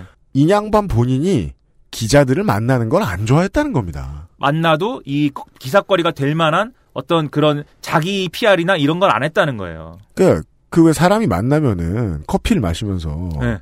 말이 많은 사람이 있고 그렇죠. 모든 사람한테 말이 많은 사람이 있고 네. 눈치를 봐가면서 말하는 사람이 있고 네. 자기 위치에 맞게 아 이건 뭐 제가 말할 수 있는 상황이 아닙니다 허허허 이러고 많은 사람이 있는가 하면 네. 씩 웃는 사람이 있어요. 그렇죠. 네. 네. 홍남기 부총리 내정자 좀 그런 스타일인 거죠. 음. 그 김동연 부총리 스타일은 계속 자기의 뭘 얘기합니다. 자기가 흑수저 출신이고 어렸을 때 판잣집에서 살다가 음. 아, 공부를 열심히 해- 하려고 했는데 잘 안 돼. 은행 은행원을 입사를 내가 덕수상고가 나와가지고 은행원 입사를 해서 야간 대학을 다녀가지고 그 야간 대학 다니다 행시 합격해갖고 경제기획원 가가지고 경제부에서 일하는데 내 뒤통수가 되고 상사가 요즘에는 이런 대학 나온 애도 오는구나 뭐 이렇게 얘기를 하고 뭐 이런 얘기 막 한단 말이에요. 밖에 나와서 자기 캐릭터를 잡는데 관심이 많은 캐릭터란 얘기입니다. 음. 네, 그리고 예. 그게 아마 자기 자부심이기도 하겠죠 김동연 부총리는. 네. 근데 홍남기 부총리는 그런 자기 얘기를 안 한 거죠. 이 언론의 언론과의 어떤 관계에서는. 음. 그래서 변양근 라인이라는 얘기만 남는 거예요. 그러면 그래서- 관계를 보는 거니까. 그래서 다시 한번 이 변양균 라인이라는 단어에 대해 소개를 드리지 않을 수가 없어요. 그렇죠. 김동연 부총리도 그 기획예산처 장관 할 때 변양균이 그 안에 요직에 있었습니다. 그리고 그 외에 다수의 기획예산처의 사람들이 지금까지도 재경부에 살아남아 있고 더 고위직입니다. 변양균 라인이라고 콕 집어 얘기할 때 그 특정 색깔을 보는 건 있습니다. 뭐가 있냐면 음. 일단 제가 뭐 지난번에 말씀드렸듯이 지금 기재부 내에 있는 관료들 크게 둘로 나눌 수가 있어요. 네. 하나는 재무부 출신들, 네. 하나는 경제기획원 출신들. 그렇죠. 변양균 라인이라고 할 때는 이 둘 중에 하나를 얘기하라 그러면 경제기획원 출신들입니다. 경제기획원 라인. 예. 그리고 이 경제기획원 출신들이 이명박 때 좀 구박을 받았고요. 음. 왜냐하면 이명박 때는 다시 재무부 강만수 등등의 재무부 라인들이 휘끌어오면서 경제개혁원 라인들이 좀 밀렸어요. 그러다가 박근혜 때 다시 경제개혁원 라인들이 또 올라옵니다. 네. 경제개혁원, KDI 뭐 이런 라인들이 올라옵니다. 재무부들은 구박당하고 또 네. 아, 재무부들은 금융위원회에 가둬버리고 그다음에 경제개혁원 출신들 중에서도 어, 중요한 역할을 어디서 했느냐. 음. 중요한 역할을 어디서 했느냐. 근데 이 변양균 라인이라고 할 때는 이 변양균 실장이 기행 기행 예산처의 예산관리실장이나 뭐 기획관리실장이나 이런 걸 할 때나 음. 아니면 기행예산, 기행 예산처 장관을 할 때나 음. 기행 예산처에서 요직을 할 때 그리고 청와대 정책실장으로서 활동할 때 음. 같이 기행 예산처에 있었거나 청와대에 있었던 사람들, 맞습니다. 예, 요 사람들을 얘기하는 거예요. 네. 그리고 요 사람들은 기- 경제기획원 중에서도 약간 철학이 음. 뭐랄까 아, 좀 더 저 개방적입니다. 음. 갖고 있는 철학이. 음. 예를 들면은 참여정부에서 작성했던 그 큰 그림 보고서가 있는데 네. 그게 이제 비전 2030이에요. 국가 비전 2030이라는 건데 네. 그 내용이 대단합니다. 어, 이걸 만드는데 실무총괄한 게 김동연 부총리거든요. 음흠. 근데 비전 2030이라는 게, 어, 이런 얘기예요. 성장이, 성장을 해야 되는데, 음. 성장 계속 해야 되는데, 새로운 성장 동력이 필요하다. 네. 그리고 그 새, 새로운 성장 동력을 말하자면 일종의 사회 투자다. 음. 사회 투자라는 게 뭐냐면 인적 자본에 투자해야 되고 이 설비 투자나 어떤 대기업에 대한 어떤 투자나 이런 것도 필요하지만 음. 인적 자본에 투자를 해야 되고 그러려면은 복지나 교육이나 이런 것들에 대해서 앞으로 성장 동력이 될 수 있는 투자를 해줘야 된다. 참여정부 집권 초년 때부터 준비하고 있던 것입니다, 이게. 네, 그 사회 안전망을 강화해야 되고 예. 그런 것들이 이런 복지에 대한 투자가 다시 이제 성장으로 이어질 수 있는 선순환 구조를 만들어야 된다. 네. 이런 내용이었어요. 음. 이게 당시가 글로벌 금융위기가 일어나기 전이라는 걸 고려해 보면은 음. 사실 오늘날 문재인 정권이 얘기하는 소득주도 성장하고 음. 이게 약간 결이 다른데 출발점이 다르긴 한데 현실적으로는 접점이 있습니다. 음. 출발점은 달라요 분명히. 이, 이 이제 비전 2030은 사회 투자 국가론인 거고 네. 그다음에 소득 주도 성장이라는 거는 이 임금 주도 성장으로부터 시작된 것이고 하기 때문에 두 개가 다른데 하지만 현실적으로 그러면 정책을 펴는 데 있어서는 결국은 사회 안전망 강화와 그다음에 어, 인적 자본 투자이기 때문에 숙련 숙련 노동자를 생산해야 되기 때문에 당연히 임금 인상이나 이런 것들이 우호적이고 이렇게 가야 되는 거잖아요. 닮은 점이 많다. 그렇죠. 그리고 사회적 합의 모델을 그러려면 만들어야 되고 음. 이 비전 2030에도 사회적 합의 모델, 네덜란드 모델 이런 거 얘기합니다. 변양균 장관의 기획예산처 시절에 이것을 조직하고 운영해 보았던 사람들이 여기에 다시 중용되는 이유는 여기서부터 찾을 수 있다. 그렇죠. 네. 그래서 사실 비슷한 색깔이에요. 김동연, 홍, 정책적으로 보면은. 네. 캐릭터 말고 정책적으로 보면 김동연, 홍남기, 그 다음에 지금 총무비서관을 하시는 이 정도, 예, 별명이 이 정도, 일은 이 정도로 해야 이 정도. 이 정도 총무비서관, 네. 네. 고형권 기재부 1차관, 예. 반장식 그렇죠. 청와대 일자리 수석 등등등. 좀 더 넓히면은 윤종원 경제수석이 여기 들어갑니다. 왜냐하면 윤종원 경제수석은 재무부 출신이긴 해요. 기행- 음. 그래서 기행예산처에서 경제개건 출신들처럼 이렇게 좀 뭐랄까 아, 아 성골 출신 성골 대접은 못 받았을 거예요. 음. 하지만 어떤 이 현안이 터졌을 때 당시에 이제 무슨 뭐 이런 대책반 같은 거 구성한 거 보면은 김동원, 윤종원 이런 식으로 들어가 있어요. 음. 네. 그래서 아마 재무부 출신 중에 기행예산처 내부에서 아마 그 어, 자기 약간의 그 뭐 저기 역할을 했던 더 강한 역할을 했던 네. 그런 사람으로서 같은 색깔을 갖고 있어요. 그리고 윤종원 경제수석도 OECD 대사하면서 포용적 성장론 이런 거 얘기하지 않습니까? 음. 정체적 색깔이 비슷해요. 이 가운데 이 반장식 일자리 수석을 제외하면은 그 전원이 아 이명박 정부 혹은 박근혜 정부에서의 경험을 가지고 있기는 그렇죠. 있는데 예. 예 여튼 뒤에 스토리는 이렇다. 예. 예. 그래서 결론적으로는 음. 결론적으로는 여전히 이 라인들의 어떤 의견이 반영될 수 있는 구조 자체는 유지되고 있는 것이다. 음. 김수현 수석이 운동권적인 개념을 가지고 이 관료들을 쳐내는 게 아니라 음. 오히려 김수현 수석이 이 관료들의 에, 의견 구조를 어 받아서 음. 어 조정해야 되는 입장인 것이다. 이런 얘기인 거죠. 네. 그리고 또 이제 만든대요. 비전 2040인가를 만들고 있, 있든지 만든대요 또. 네. 오늘 뭐 기사 나온 걸 봤는데 음. 근데 김정현 부총리도 그 얘기 했거든요. 음. 어, 그 과거의 비전 2030 같은 거 비슷한 보고서를 만들려고 준비 중이다. 음. 중장기적 시각으로 한국 경제 이 로드맵을 짜는. 음. 그래서 사실 결국은 결국은 비슷한 얘기입니다. 다. 이러면 저 경제지들은 변양균 라인이라는 말을 정말 정말 쓰고 싶죠. 그렇죠. 시퀄을 만들어. 그 얘기니까 자기들이 보기에는. 네. 그래서 아마 계속 얘기할 건데 음. 이 변양균 라인이라는 게 결론적으로는 그래서 변양균 어, 전 정책실장이 음. 여전히 영향력을 갖고 뭐 살아 있어가지고 뒤에서 이 정권의 무슨 뭐 경제 정책을 아, 최순실처럼 뭐 좌우하고 이런 구조는 아니라는 거죠. 음. 아닌데 네. 다만 어, 지금 이제 시사 아저씨의 해석에 의하면 어, 지금의 청와대가 보기에는 이 경제기획원 출신의 아, 참여정부에서 일해봤던 이 사람들이 만들어 본 적이 있는 소프트웨어를 네. 폐기하는 게 아니다. 그렇죠. 김동연을 버린다고 해서 네. 그대로 비슷한 걸 만들어 와라. 다만 그 기스 안 나고 어디서 삑삑대는 큰 소리 friction 안 나고 그렇죠. 바로 이제 대통령이 좀 투명하게 볼 수 있는 파이프라인 네. 정도로 아, 김수현을 쓰겠다. 네. 그렇다면 이게 보수지가 보는 관점하고는 정반대입니다. 그렇죠. 그리고 여기서 역할이 강화될 수밖에 없는 게 윤종원 경제수석입니다. 네. 왜냐하면 이 사람이 뭐 제가 공무원 공무원 또 기수 중요하지 않습니까? 음. 행시 기수가 홍남기 국- 저 홍남기 부총리보다 위에요. 음. 김동연 부총리가 호- 어, 윤종원보다 위거든요. 음. 한 기수인가 위인가 그렇거든요. 네. 경제수석이 더 위에요. 그러면 경제수석이 단지 행시 기수가 앞선다는 이유만으로 경제부총리를 압도할 거라는 거냐? 그렇게 얘기하면 좀 빈곤한 건데 음. 이 김수현 수석이 사회수석일 때 담당했던 부동산 정책하고 음. 그다음에 이제 그 탈원전 등의 정책이 경제수석한테 이관됐어요. 네. 정책이 원래는 사회수석 건데 음. 그래서 정책실 이제 그 경제수석 위가 정책실장이니까 정책실장이 그거를 여전히 뭐 관할한다고도 할 수 있겠지만 네. 방금 아까 말씀드렸듯이 어떤 전문성이라는 문제가 있는 거 아니겠습니까? 음흠. 그러면 경제수석이 어, 부동산 정책이나 탈원전까지 사실은 어, 실무적인 레벨에서는 자기 의견을 낼 가능성이 커지는 거거든요. 그리고 분명히 문재인 대통령이 또 윤종원 수석을 영입할 때 말이에요. 음. 어, 뭐 장악력이 강하시다면서요? 그랬단 말이에요. 그렇습니다. 그러니까 사실은 부처의 어떤 조직 장악력 이런 것도 경제수석이 같이 갖고 가는 것이기 때문에 음. 결국은 내각과 청와대와의 관계, 청와대와의 관계에서 청와대가 어, 어떤 청와대의 힘이 강해지는 거 아니냐라고 봤을 때는 음. 그럴 수 있지만 그럴 수 있지만 그게 운동권 청와대와 전문가 내각과의 사이에서 운동권 청와대가 강해지는 게 아니냐라고 얘기하는 거는 틀린 얘기라는 거죠. 좀 멀, 먼 추측이라는 거죠. 네. 그거는 관료들이 이제 오늘 한 얘기를 조금 정리를 해보면 관료들이 어느 출신이고 어떻게 쓰였으며 앞으로 어떻게 쓰일지를 예측을 일부러 하지 않은 듯한 느낌이 강하다는 거죠. 네. 예.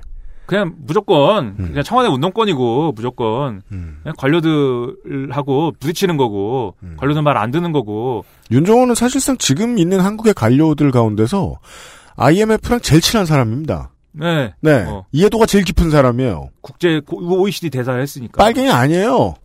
빨갱이는커녕 민주노총 들어 폭력 집단이라고 그랬습니다. 그런 사람이에요. 네. 그래서 뭐 어떻게 봐도 음. 뭐 그렇게 청와대가 운동권이요 저 같은 운동권 이 들으면 화가 난다 이겁니다. 아니 운동권은 여기 있습니다 여러분. 그래서 많은, 많은 운동권들이 화내고 있어요, 요즘. 네. 네. 이럴 수가 있냐. 그래서 이런 이제 그 보수지들의 말도 안 되는 해석이 에, 사실이 아니고 음. 그리고 오히려 오히려 앞으로는 청와대가 어, 내년부터는 이제 선거에 선거 준비를 슬슬 해야 되죠. 네. 선거 준비하는 국면에서 모험을 할 수 있습니까? 정책적 모험이라든지 새로운 실험이라든지 이런 걸 할 수 있겠습니까? 음. 저는 그런 거 어렵다고 보거든요. 음. 그래서 어, 리스크 관리해야 되고 음. 그리고 그 리스크 관리를 통해서 총선에서 다수당돼야 되고 이- 맞습니다. 이 정권 입장에서 네. 총선에서 다수당된 거를 바탕으로 해서 대선에서 정권 재창출하는 그림으로 가야 되죠. 맞습니다. 그러려면은 지금 유권자들의 needs를 파악해 갖고 음. 제가 needs라는 말 별로 안 좋아하지만 여기선 needs라고 쓰는데 음. needs를 파악해 갖고 거기 맞춤형으로 줘야 되는데 네. 지금 지금 이제 경제 위기설이나 이런 것에 영향을 받는 사람들의 어떤 그 마인드가 음. 지금 더 강한 복지 정책을 만들기 위해서 내가 세금을 더 많이 내고 이런 걸 내가 충분히 감당할 수 있습니다. 지금 그런 상태가 아니에요. 세금을 더 걷으란 말이야! 이러고 화를 내고 있는 게 네. 아니에요, 사람들은. 네. 그렇죠. 음. 세금을 나한테는 덜 걷었으면 좋겠고 음. 국민연금도 나는 덜 냈으면 좋겠고 음. 뭐 이런 그리 그렇지만 국민연금 받는 건 문제가 없었으면 좋겠고 네. 시장에 공정한 경쟁을 보장해줬으면 좋겠고 해먹는 놈이 계속 해먹지 말게 해주세요. 뭐 이런 거기 때문에 그, 각자 도생의 관성에서 벗어나지 못하도록 이제 대중의 여론을 만들어내고 싶다는 게 지금 보수의 가장 본능적인 욕구일 거라고 저는 봅니다. 예 예. 그게 먹히는 중이고요. 그게 이제 중도층 심리잖아요 지금. 그렇죠. 그 중도층을 만약에 정권 재창출하려고 그러고 총선에서 다수당되려고 그러면은 포기를 못 합니다. 네. 지금 막 실험적인 거 하고 그러면 그 계층한테 어필할 수 없을 가능성이 커진단 말이에요.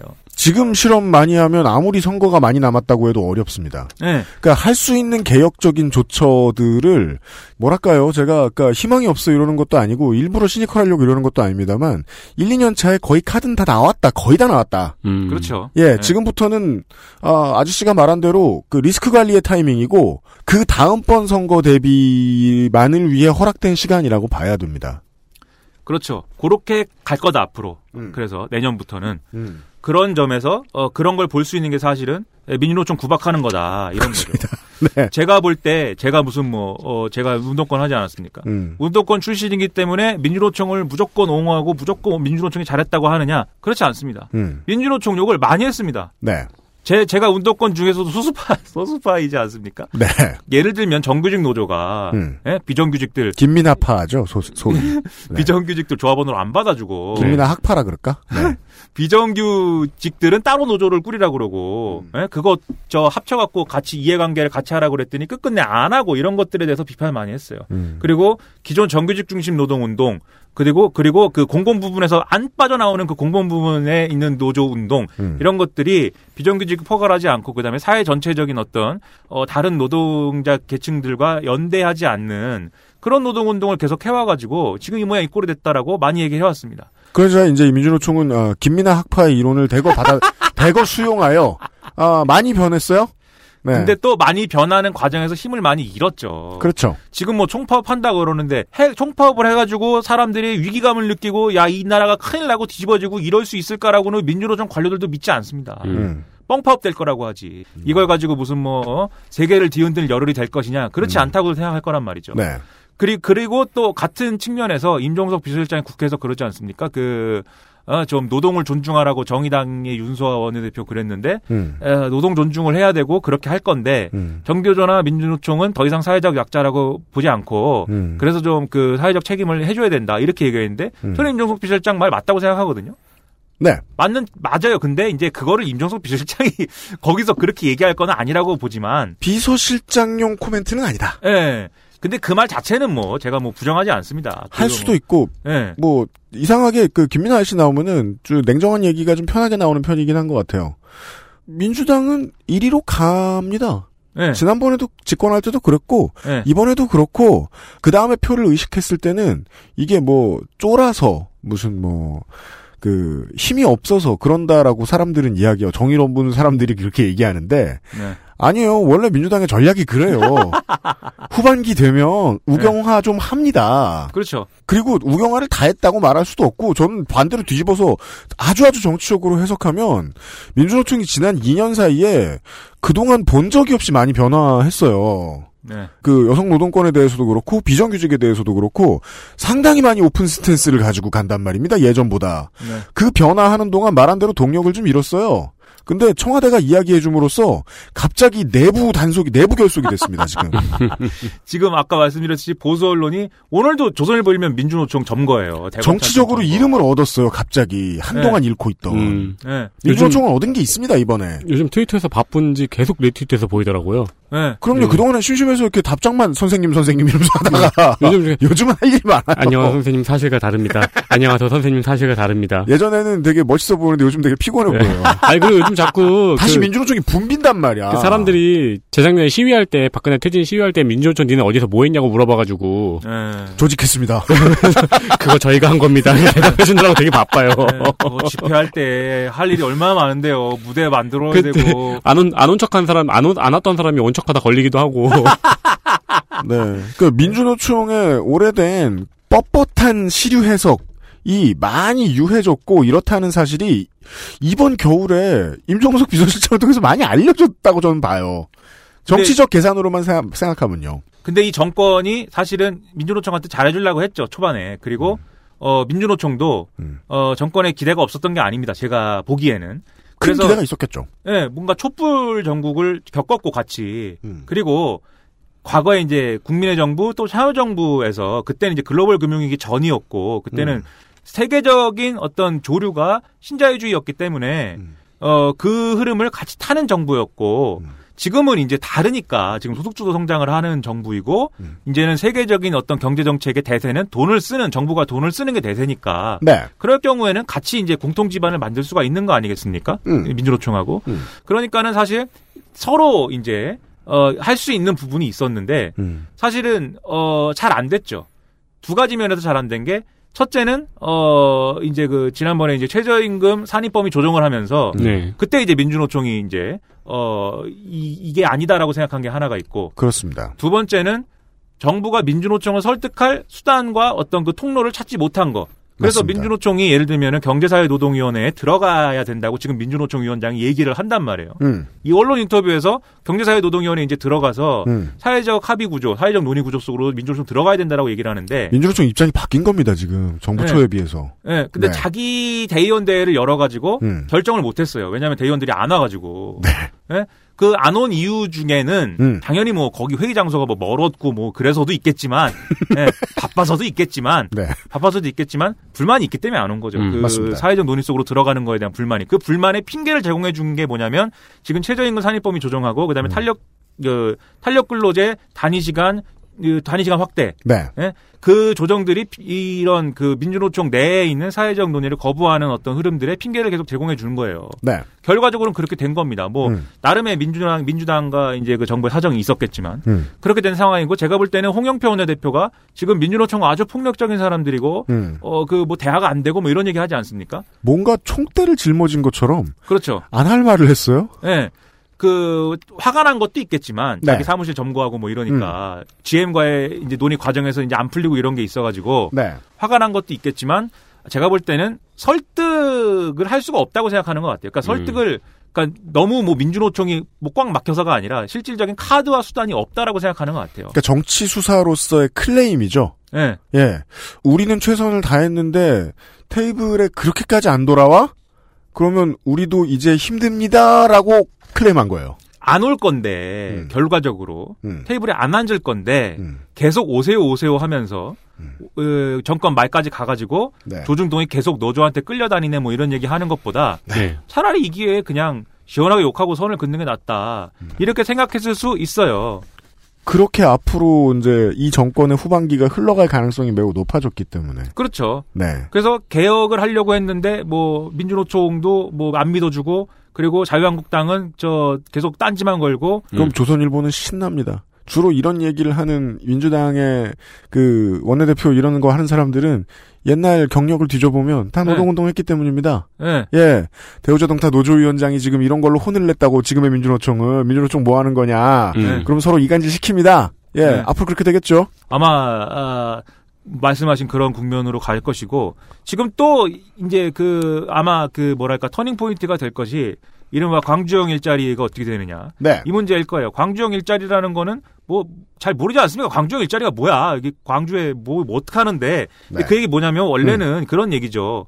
그 광주에다가 음. 그 현대차 지금 현대차가 하자고 그랬는데 네. 아무튼 그 공장을 지은 다음에 음. 그 공장에 다니는 사람은 음. 연봉을 반만 줍니다. 다른 이제 다른 업체, 다른 동종 업계의 다른 평균 임금의 맞습니다. 절반 임금만 줍니다. 맞습니다. 절반 임금만 주는데 음. 그러면 바보가 아닌 이상 거기 취직을 안 할 거 아닙니까? 네. 네. 대신 그 대신 당신이 원래 돈을 써야 되는 주거 문제, 음. 교육 문제, 음. 보육 문제, 음. 복지 문제에 대해서는 시가 해결해 줍니다. 예, 시나 정부가 그것은 해결해 준다. 보조해 줍니다. 음. 예, 연봉을 반만 받기 때문에 음. 회사는 연봉을 이 사람들이 반만 받기 때문에 더 많이 채용하고 회사는 임금을 덜 쓸 수 있으니까 더 많이 채용하고 그렇죠. 네, 시는 인프라 아까 시는 산업을 얻고 그렇죠. 네. 네. 사람들은 직장을 얻, 그러니까 사람들은 고용 절벽에서 떨어지는 것에 대한 최소한의 유예 정도는 받고 이게 이제 뭐 안철수 괜히 어쩌니 하면서 뭐 쓸쓸하게 퇴장한 어, 윤장현 시장의 필생의 작품이죠. 예. 네.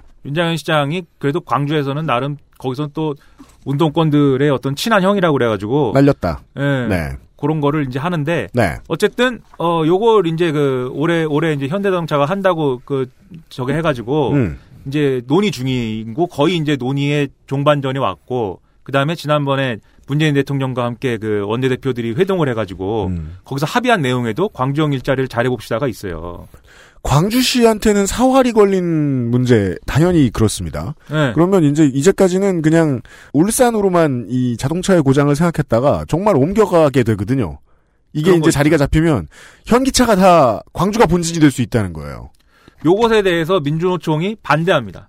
근데 요 반대를 하는 속내는 뭐 그런 것도 있겠죠. 예를 들면 뭐 어, 울산 사람들이 뭐 일감을 뺏기는 거 아니야 뭐 이런 것도 있겠지만 그들의 표도 있고요. 예. 네. 그 논리는 한번 뭐 짚어볼 필요는 있겠죠. 무슨 얘기를 하면서 반대를 하느냐. 음. 첫 번째로는 자동차가 지금 음. 과, 이 과잉인데 음. 생산 과잉인데 음. 공급 과잉인데 여기다가 또 이제 그 1000cc 이하 SUV 그 만들자고 해가지고 음. 어 생산을 하게 하게 되면은 다른 생산 라인은 줄여야 된다. 그렇게 되면 결과적으로 돌고 돌아서 음. 그러면은 광주에서는 일자리 창출이 될지 모르지만 예를 들면 음. 울산이나 음. 예를 들면 다른 어디에서 음. 어? 뭐 거기서는 해고되는 거 아니냐 뭐 음. 이렇게 볼 수 있고 네. 그 다음에 어 지역 차등 임금이 될 수가 있다. 뭐 음. 광주에 사는 사람은 이게 예를 들면은 그 공장에서는 연봉을 예를 들면 3천만 받기 때문에 음. 그 연봉 3천 받는 어, 그 공장이 있기 때문에 다른 공장에서도 그러면은 거기 연봉 3천 받는 사람들도 이제 네가 연봉 7천을 받았고 되겠어? 뭐 이런 연, 음, 전체적으로 연봉이 깎이는 효과가 있다라는 게 지금 민주노총이 가장 크게 얘기하는 겁니다. 그렇죠. 네. 그런 연방 연 연방이래. 연봉의 합이 건담이 앞에 있으니까 연방이라는 얘기가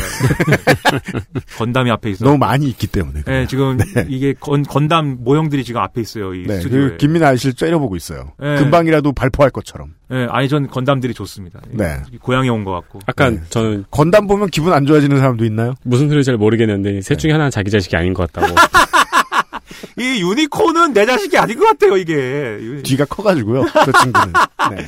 뭐 아무튼 그 어, 임금 하방 효과가 있다. 네. 그렇게 얘기를 하고 있고 그래서 새로 만들어지는 공장에서 전기차나 이런 거를 해, 음. 해서 좀 장사가 되는 걸로 해야 되고 음. 그리, 그리고 또 어, 임금이 깎이지 않는 시간을 노동 시간 단축을 해가지고 일자리를 늘리는 방식을 된다. 뭐 이런 얘기 막 하고 있는데, 네. 근데 그게 뭐 이렇게 얘기하든 저렇게 얘기하든 결론적으로는 불신이 있는 거예요. 무슨 불신이 있냐면 네.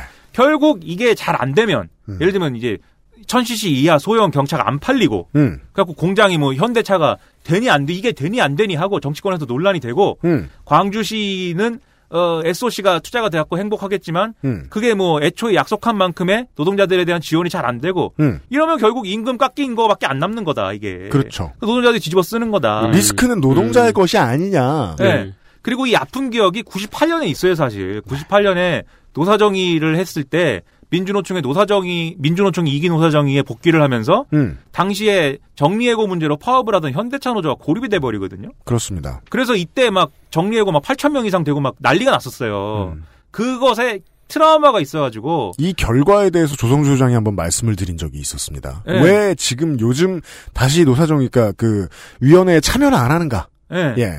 이 트라우마가 있어갖고 쉽게 결정을 못 해요 이게. 네. 그런 상황에서 이 정부 여당은 뭐 민주노총 비난 비난 모드로 가고 있고 음. 그리고 민주노총의 바람만큼의 어떤 제도적인 어떤 그런 변화 이런 것들은 미진하고 음. 이렇게 생각하다 보니까 총연맹의 내부에서는 분명히 신문하고 똑같은 얘기가 나올 수도 있습니다. 그리고 자기들이 치- 피부로 겪은 것들은 보통 더 아프게 남아 있고요. 대의원들이 네. 이 정부는 참여정부의 적자라고 다들 얘기하지 않냐. 음. 네. 겪어보니까 그런 것 같다. 그렇죠. 지금 메시지가 나오는 양상도 전혀 다르지 않다.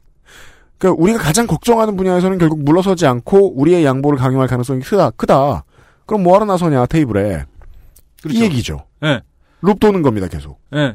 그래서 그게 이제 광주형 일자리가 안 되는 이유 중에 하나일 텐데 네. 만약에 이게 잘 안 되고 그냥 뭐 어, 민주노총은 됐고요. 그렇고 밀어붙이다가 깨지고 그럼 민주노총 때문에 못했네요. 뭐 이렇게 되면은 결국 이제 노동계와의 관계에서는 앞으로 이제 뭐 어렵다. 요원해진다. 예. 이렇게 보는 건데 음. 그래서 결론적으로 말씀드리면 이게 뭐 저 같은 사람들 입장에서는 비판거리예요. 음. 정권에 대한 비판거리인데 그렇게 가는 게 놀라운 것도 아니고 사실 음. 예상된 어떤 수순일 수 있고 음. 그리고 정권 재창출로 가는 어떤 뭐 현실적인 뭐 판단일 수도 있습니다. 이 정권에. 음. 그러면 제가 이제 이 자리에서 그러면 그걸 계속 비판하고 뭐 비난만 할 수 있는 건 아니잖아요, 또. 음. 그건 다른 데서 많이 해요. 예, 뭐 음. 다른 데서도 많이 하고 음. 그리고 다른 데서도 사실 비판과 비난만 하지는 않습니다. 음. 예. 저는 이렇게 된 사태의 배경 중에 하나는 민주노총의 확실한 노동자 대표성을 가지지 못하기 때문도 있다고 봐요. 음. 그러니 무시당하는 측면이 있어요. 음. 어, 뭐, 근데 그 얘기는 또 민주노총 가서 하기로 하고, 네. 민주노총 들어야 될 사람들한테 하, 하기로 하고, 만약에, 어, 이런 이제 그, 애초에 정권이 그렸던 그림, 음. 소득주도 성장과 이제 공정경제와 혁신 성장을 이제 실질적으로 구현하기 위한 사회적 합의, 음. 이런 것들이 물 건너갔다라고 판단한다면, 테이블이 안 차려지니까. 예. 그런 테이블 꾸릴 수 없고 그렇다라면 민주노총을 비난하고 민주노총을 이제 그 관료 논리로 아까 말씀드렸듯이 관료들은 민주노총 그 대화를 할 수 없는 네. 상황이라고 규정을 하는 거니까 네. 늘 그러니까. 예, 그 방향으로 가실 거면은 음. 그 반대급부라도 확실히 챙기는 무슨 전략이 있어야 된다. 그렇죠. 잃는 네. 게 있으니까 얻는 게 좀 있어야 된다. 그렇죠. 그러면 중도층을 확실히 이제 중도층 여론을 이 쥐고 가는 그런 게 있어야 되는데 음. 만약에 이게 결과적으로 뭐 개도 구력도 잃는 결과가 되면 그것은 뭐 어, 개랑 뭘 잃어요? 개도 구력도 아, 이- 그래. 그게 뭐예요? 몰라요. 구럭이 뭐예요? 구럭?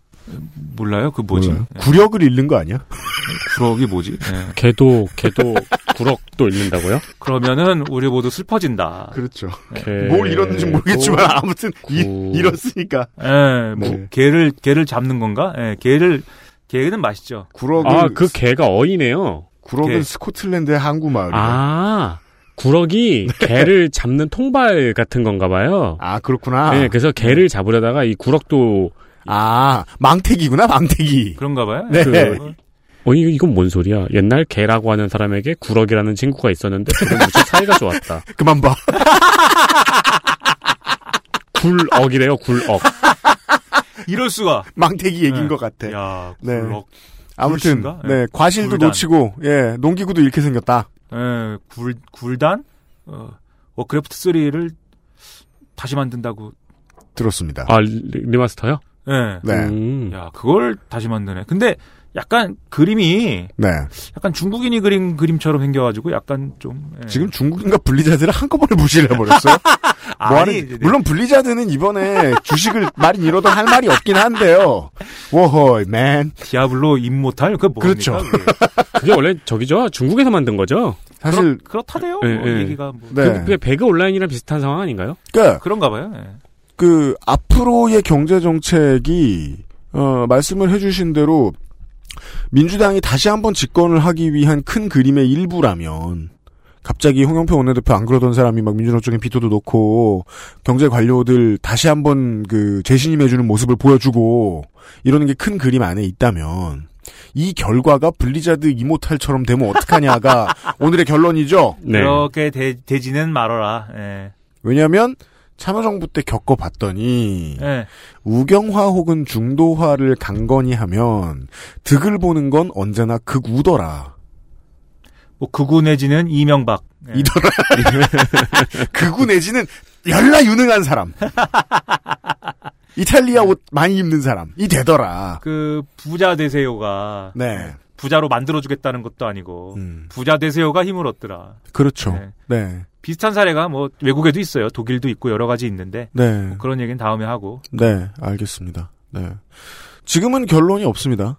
네. 다만 이제 그 전에는 이런 이런 근거로 실패를 했었는데 예 앞으로는 어떻게 될지 한번 두고 봐야 되겠다. 네. 예, 무슨 다른 보관을 가지고 이러는 건지. 왜냐하면 지금까지의 이 정부는 그 그전 버전이라 여겨지던 경우하고 주로 다 보완된 어떤 그 메시지들을 많이 보여줬거든요. 네.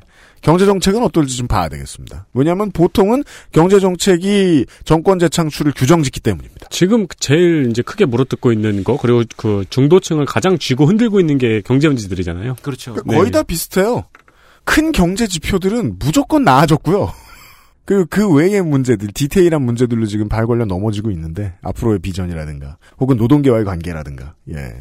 그것들 앞으로 계속 지켜봐야 되겠습니다. 이것이 이제 그, 어, 김민아 아저씨가 특히나 이, 이 경제 정책 결정하는 관료들의 풀에 관심이 많은 이유입니다. 네. 수족관. 예. 네. 이들이 상당히 페이터하기 때문입니다. 음, 예. 음. 행정부의 앞으로의 운명에. 네. 아, 그런 얘기였습니다. 김민아 씨, 안녕히 가시고, 제발 그, 녹음 날짜 좀 분명히 기억해 주세요. 왜요? 까먹, 수첩이라도 들고 다니고, 문신이라도 하세요. 까먹으셨어요? 아니 자꾸 낮에 잠을 자게 돼가지고. 전날 네, 물어보고, 전전날 물어보면은 젠틀맨이요. 전날 물어보고, 아니 어제 예. 헷갈리더라고요. 어제 이렇게 있는데. 그니까 언제 통화했는데 어제 헷갈려. 예, 어, 그럴 뭐 그럴 수 있죠. 네. 저는 오늘이라고 생각하고 있었는데 약간 게임을 하고 싶다는 생각이 들었는데 음. 혹시 내일이 아니야 다음 주 아닌가 이렇게 생각해서 그러면 내가 지금 게임을 할 수 있는 거 아니야 이렇게 생각해서 시, 시리한테 입력해놓으라고 하세요. 그런 거라도 좀 예, 문명의 이기도 좀 이용하시고 네, 시리아 다음 주 수요일 녹음 알람 줘 이렇게. 민주노총에 하실 말씀 있으면 민주노총 가서 좀 하시고 네, 좀 반성. 안 들어줘도 문제인데 네 아무튼 아 김민아 아저씨와 오랜만에 만났습니다 미나문구 시간이었습니다 수고하셨어요 다 다음 주에 뵐게요 수고하셨습니다. 수고하셨습니다. 다 다음 주군요. 다음 주 아니고. 이거 뒤에 얘기했다 그러면 자, 다 다음 주가 XSFM입니다.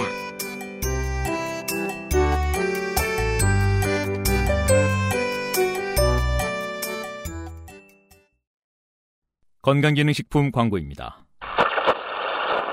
오늘도 활력 있는 하루 되세요. 활력은 얼어 죽을 되던 것도 안 되고 멀쩡하던 것도 안 움직이는데 집에 가서 빨래하고 설거지하고 눈 뜨면 내일 아침이야. 밤엔 잠을 자야지 시간이 무한정 있나? 당신은 시간이 무한정 있어요? 야왕 테이트 어? 야왕 나이트 지친 당신에게 빠르게 활력을 야왕 나이트 평산 네이처? 제주의 깨끗함을 그대로 담은 감귤. 그 위에 얹은 달콤한 화이트 초콜릿.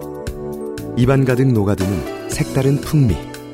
촉촉함 속에 감춰진 바삭한 식감. 먹을수록 빠져드는 고급 천연 초코 디저트. 제주의 신선함에 달콤함을 더하다. 과일 그 이상의 맛. 오감 만족 과일 스낵 푸르넥 감귤 초코.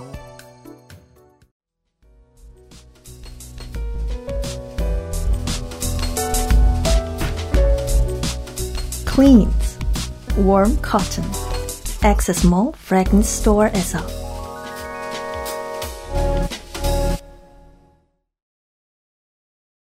지난번에 이제 그 지난주에 영화제 노동자들의 현실에 대한 얘기를 했어요. 네. 네. 지난주에 그러고서 그 되게 많은 분들이 어, 두 가지 형태의 이제 후기들을 청취 후기들을 보내주셨습니다. 음. 아니다. 우리가 더 힘들다. 전국 불행자랑. 동감하는 바입니다. 네. 그거 외에는 그 영화제에서 일을 해보신 분들. 그렇죠. 꽤 봉사하신. 분들도 계실 때. 메일 보내주신 분들 중에서는 뭐 무슨 지금 현직 영화 감독님도 계시고 그랬는데 어. 그 중에서 페이스북에서 어, 미라 호리전털님의 댓글을 소개하면서 오늘 시간을 줘봅시다. 저도 그 야근 수당 달라고 한 적이 없는 23년간의 수많은 스텝 중 한 사람이었습니다. 부산국제영화제에서 한 해 프로그램 자원봉사를 했고 그때 인연으로 다음에 초청팀 스텝으로 일했었어요. 생애 최고로 많은 일을 했고 일하느라 밤도 처음 새봤는데 그때는 우리에게 야근 수당에 대한 권리가 있는지도 몰랐습니다. 경력 많은 스텝들도 다 그러니까 저같이 어린 스텝은 당연히 그런 건 줄 알아서 불만도 없었습니다. 저는 그래도 적은 돈이라도 받았지만 저희 팀 자원봉사자들은 교통비 받고 그 일을 같이 했네요. 상황이 그러니 인력 조달이 당연히 쉽지 않고 그래서 영화제 내부에서는 매년 무슨 큰일 터지지 않을까 아슬아슬. 내년부터는 영화제 없어질 거다 같은 농담도 흔하게 했었습니다. 근데 매년 영화제가 더 커져서 예산이 잘 집행되나 했죠. 아직도 사람 갈아 넣어서 넣어서 그렇게 운영되고 있는 줄은 몰랐네요. 감사합니다. 희생이 계속되면 희생은 계속되는 결과를 가지고 옵니다. 이 인과는 100%죠. 네. 네. 네. 지난주에 방송을 계기로 어, 자신이 겪었던 비정규직에 대한 이야기들을 많이 해주시는 분들도 계셨고 다시 말하면 이런 류의 그때그때 필요한 비정규 노동이 되게 일상화된 청취자분들도 매우 많다. 네. 네. 저도 그렇고 윤세민도 그렇고. 그렇습니다. 네. 네. 이것과 관련된 프로젝트를 준비 중에 있습니다. 네. 우리 방송은 또, 그, 시사 얘기하다 지겨우면은, 그냥 사는 얘기 또 떠들죠? 예. 아, 이번 주말을 기대를 해주시고요. 내일 이 시간에는 또 말도 안 되는 평론가와 함께 인사를 드리도록 하겠습니다. 네. 아유, 말은 쉽게 하지만 저희 피디님이 섭외하느라고. 공 많이 들였습니다, 네. 이번에도. 저희 그 알실의 공수에서 굉장히 생각보다 큰 영역을 차지하는 곳이 섭외입니다. 그렇습니다. 게다가 또 섭외는 스카우팅 팀의 스카우트와도 비슷합니다. 앉아봐야 알아요. 이 올해 이 선수 맞았는데 내년에 이 선수 폭망 얼마든지 가능합니다. 그렇죠. 네. 이번 주 토요일부터 시작하는 새로운 프로젝트를 기대해 주시고요. 아, 내일은 매우 새롭고 매우 말도 안 되며 진부한 그와 함께 만나도록 하겠습니다. 예. 윤세민 에디터와 유승균 PD였습니다. 금요일자 그것은 알기 싫다에 다시 뵙겠습니다. 안녕히 계십시오. 네, 안녕히 계십시오. XSFM입니다. I D W K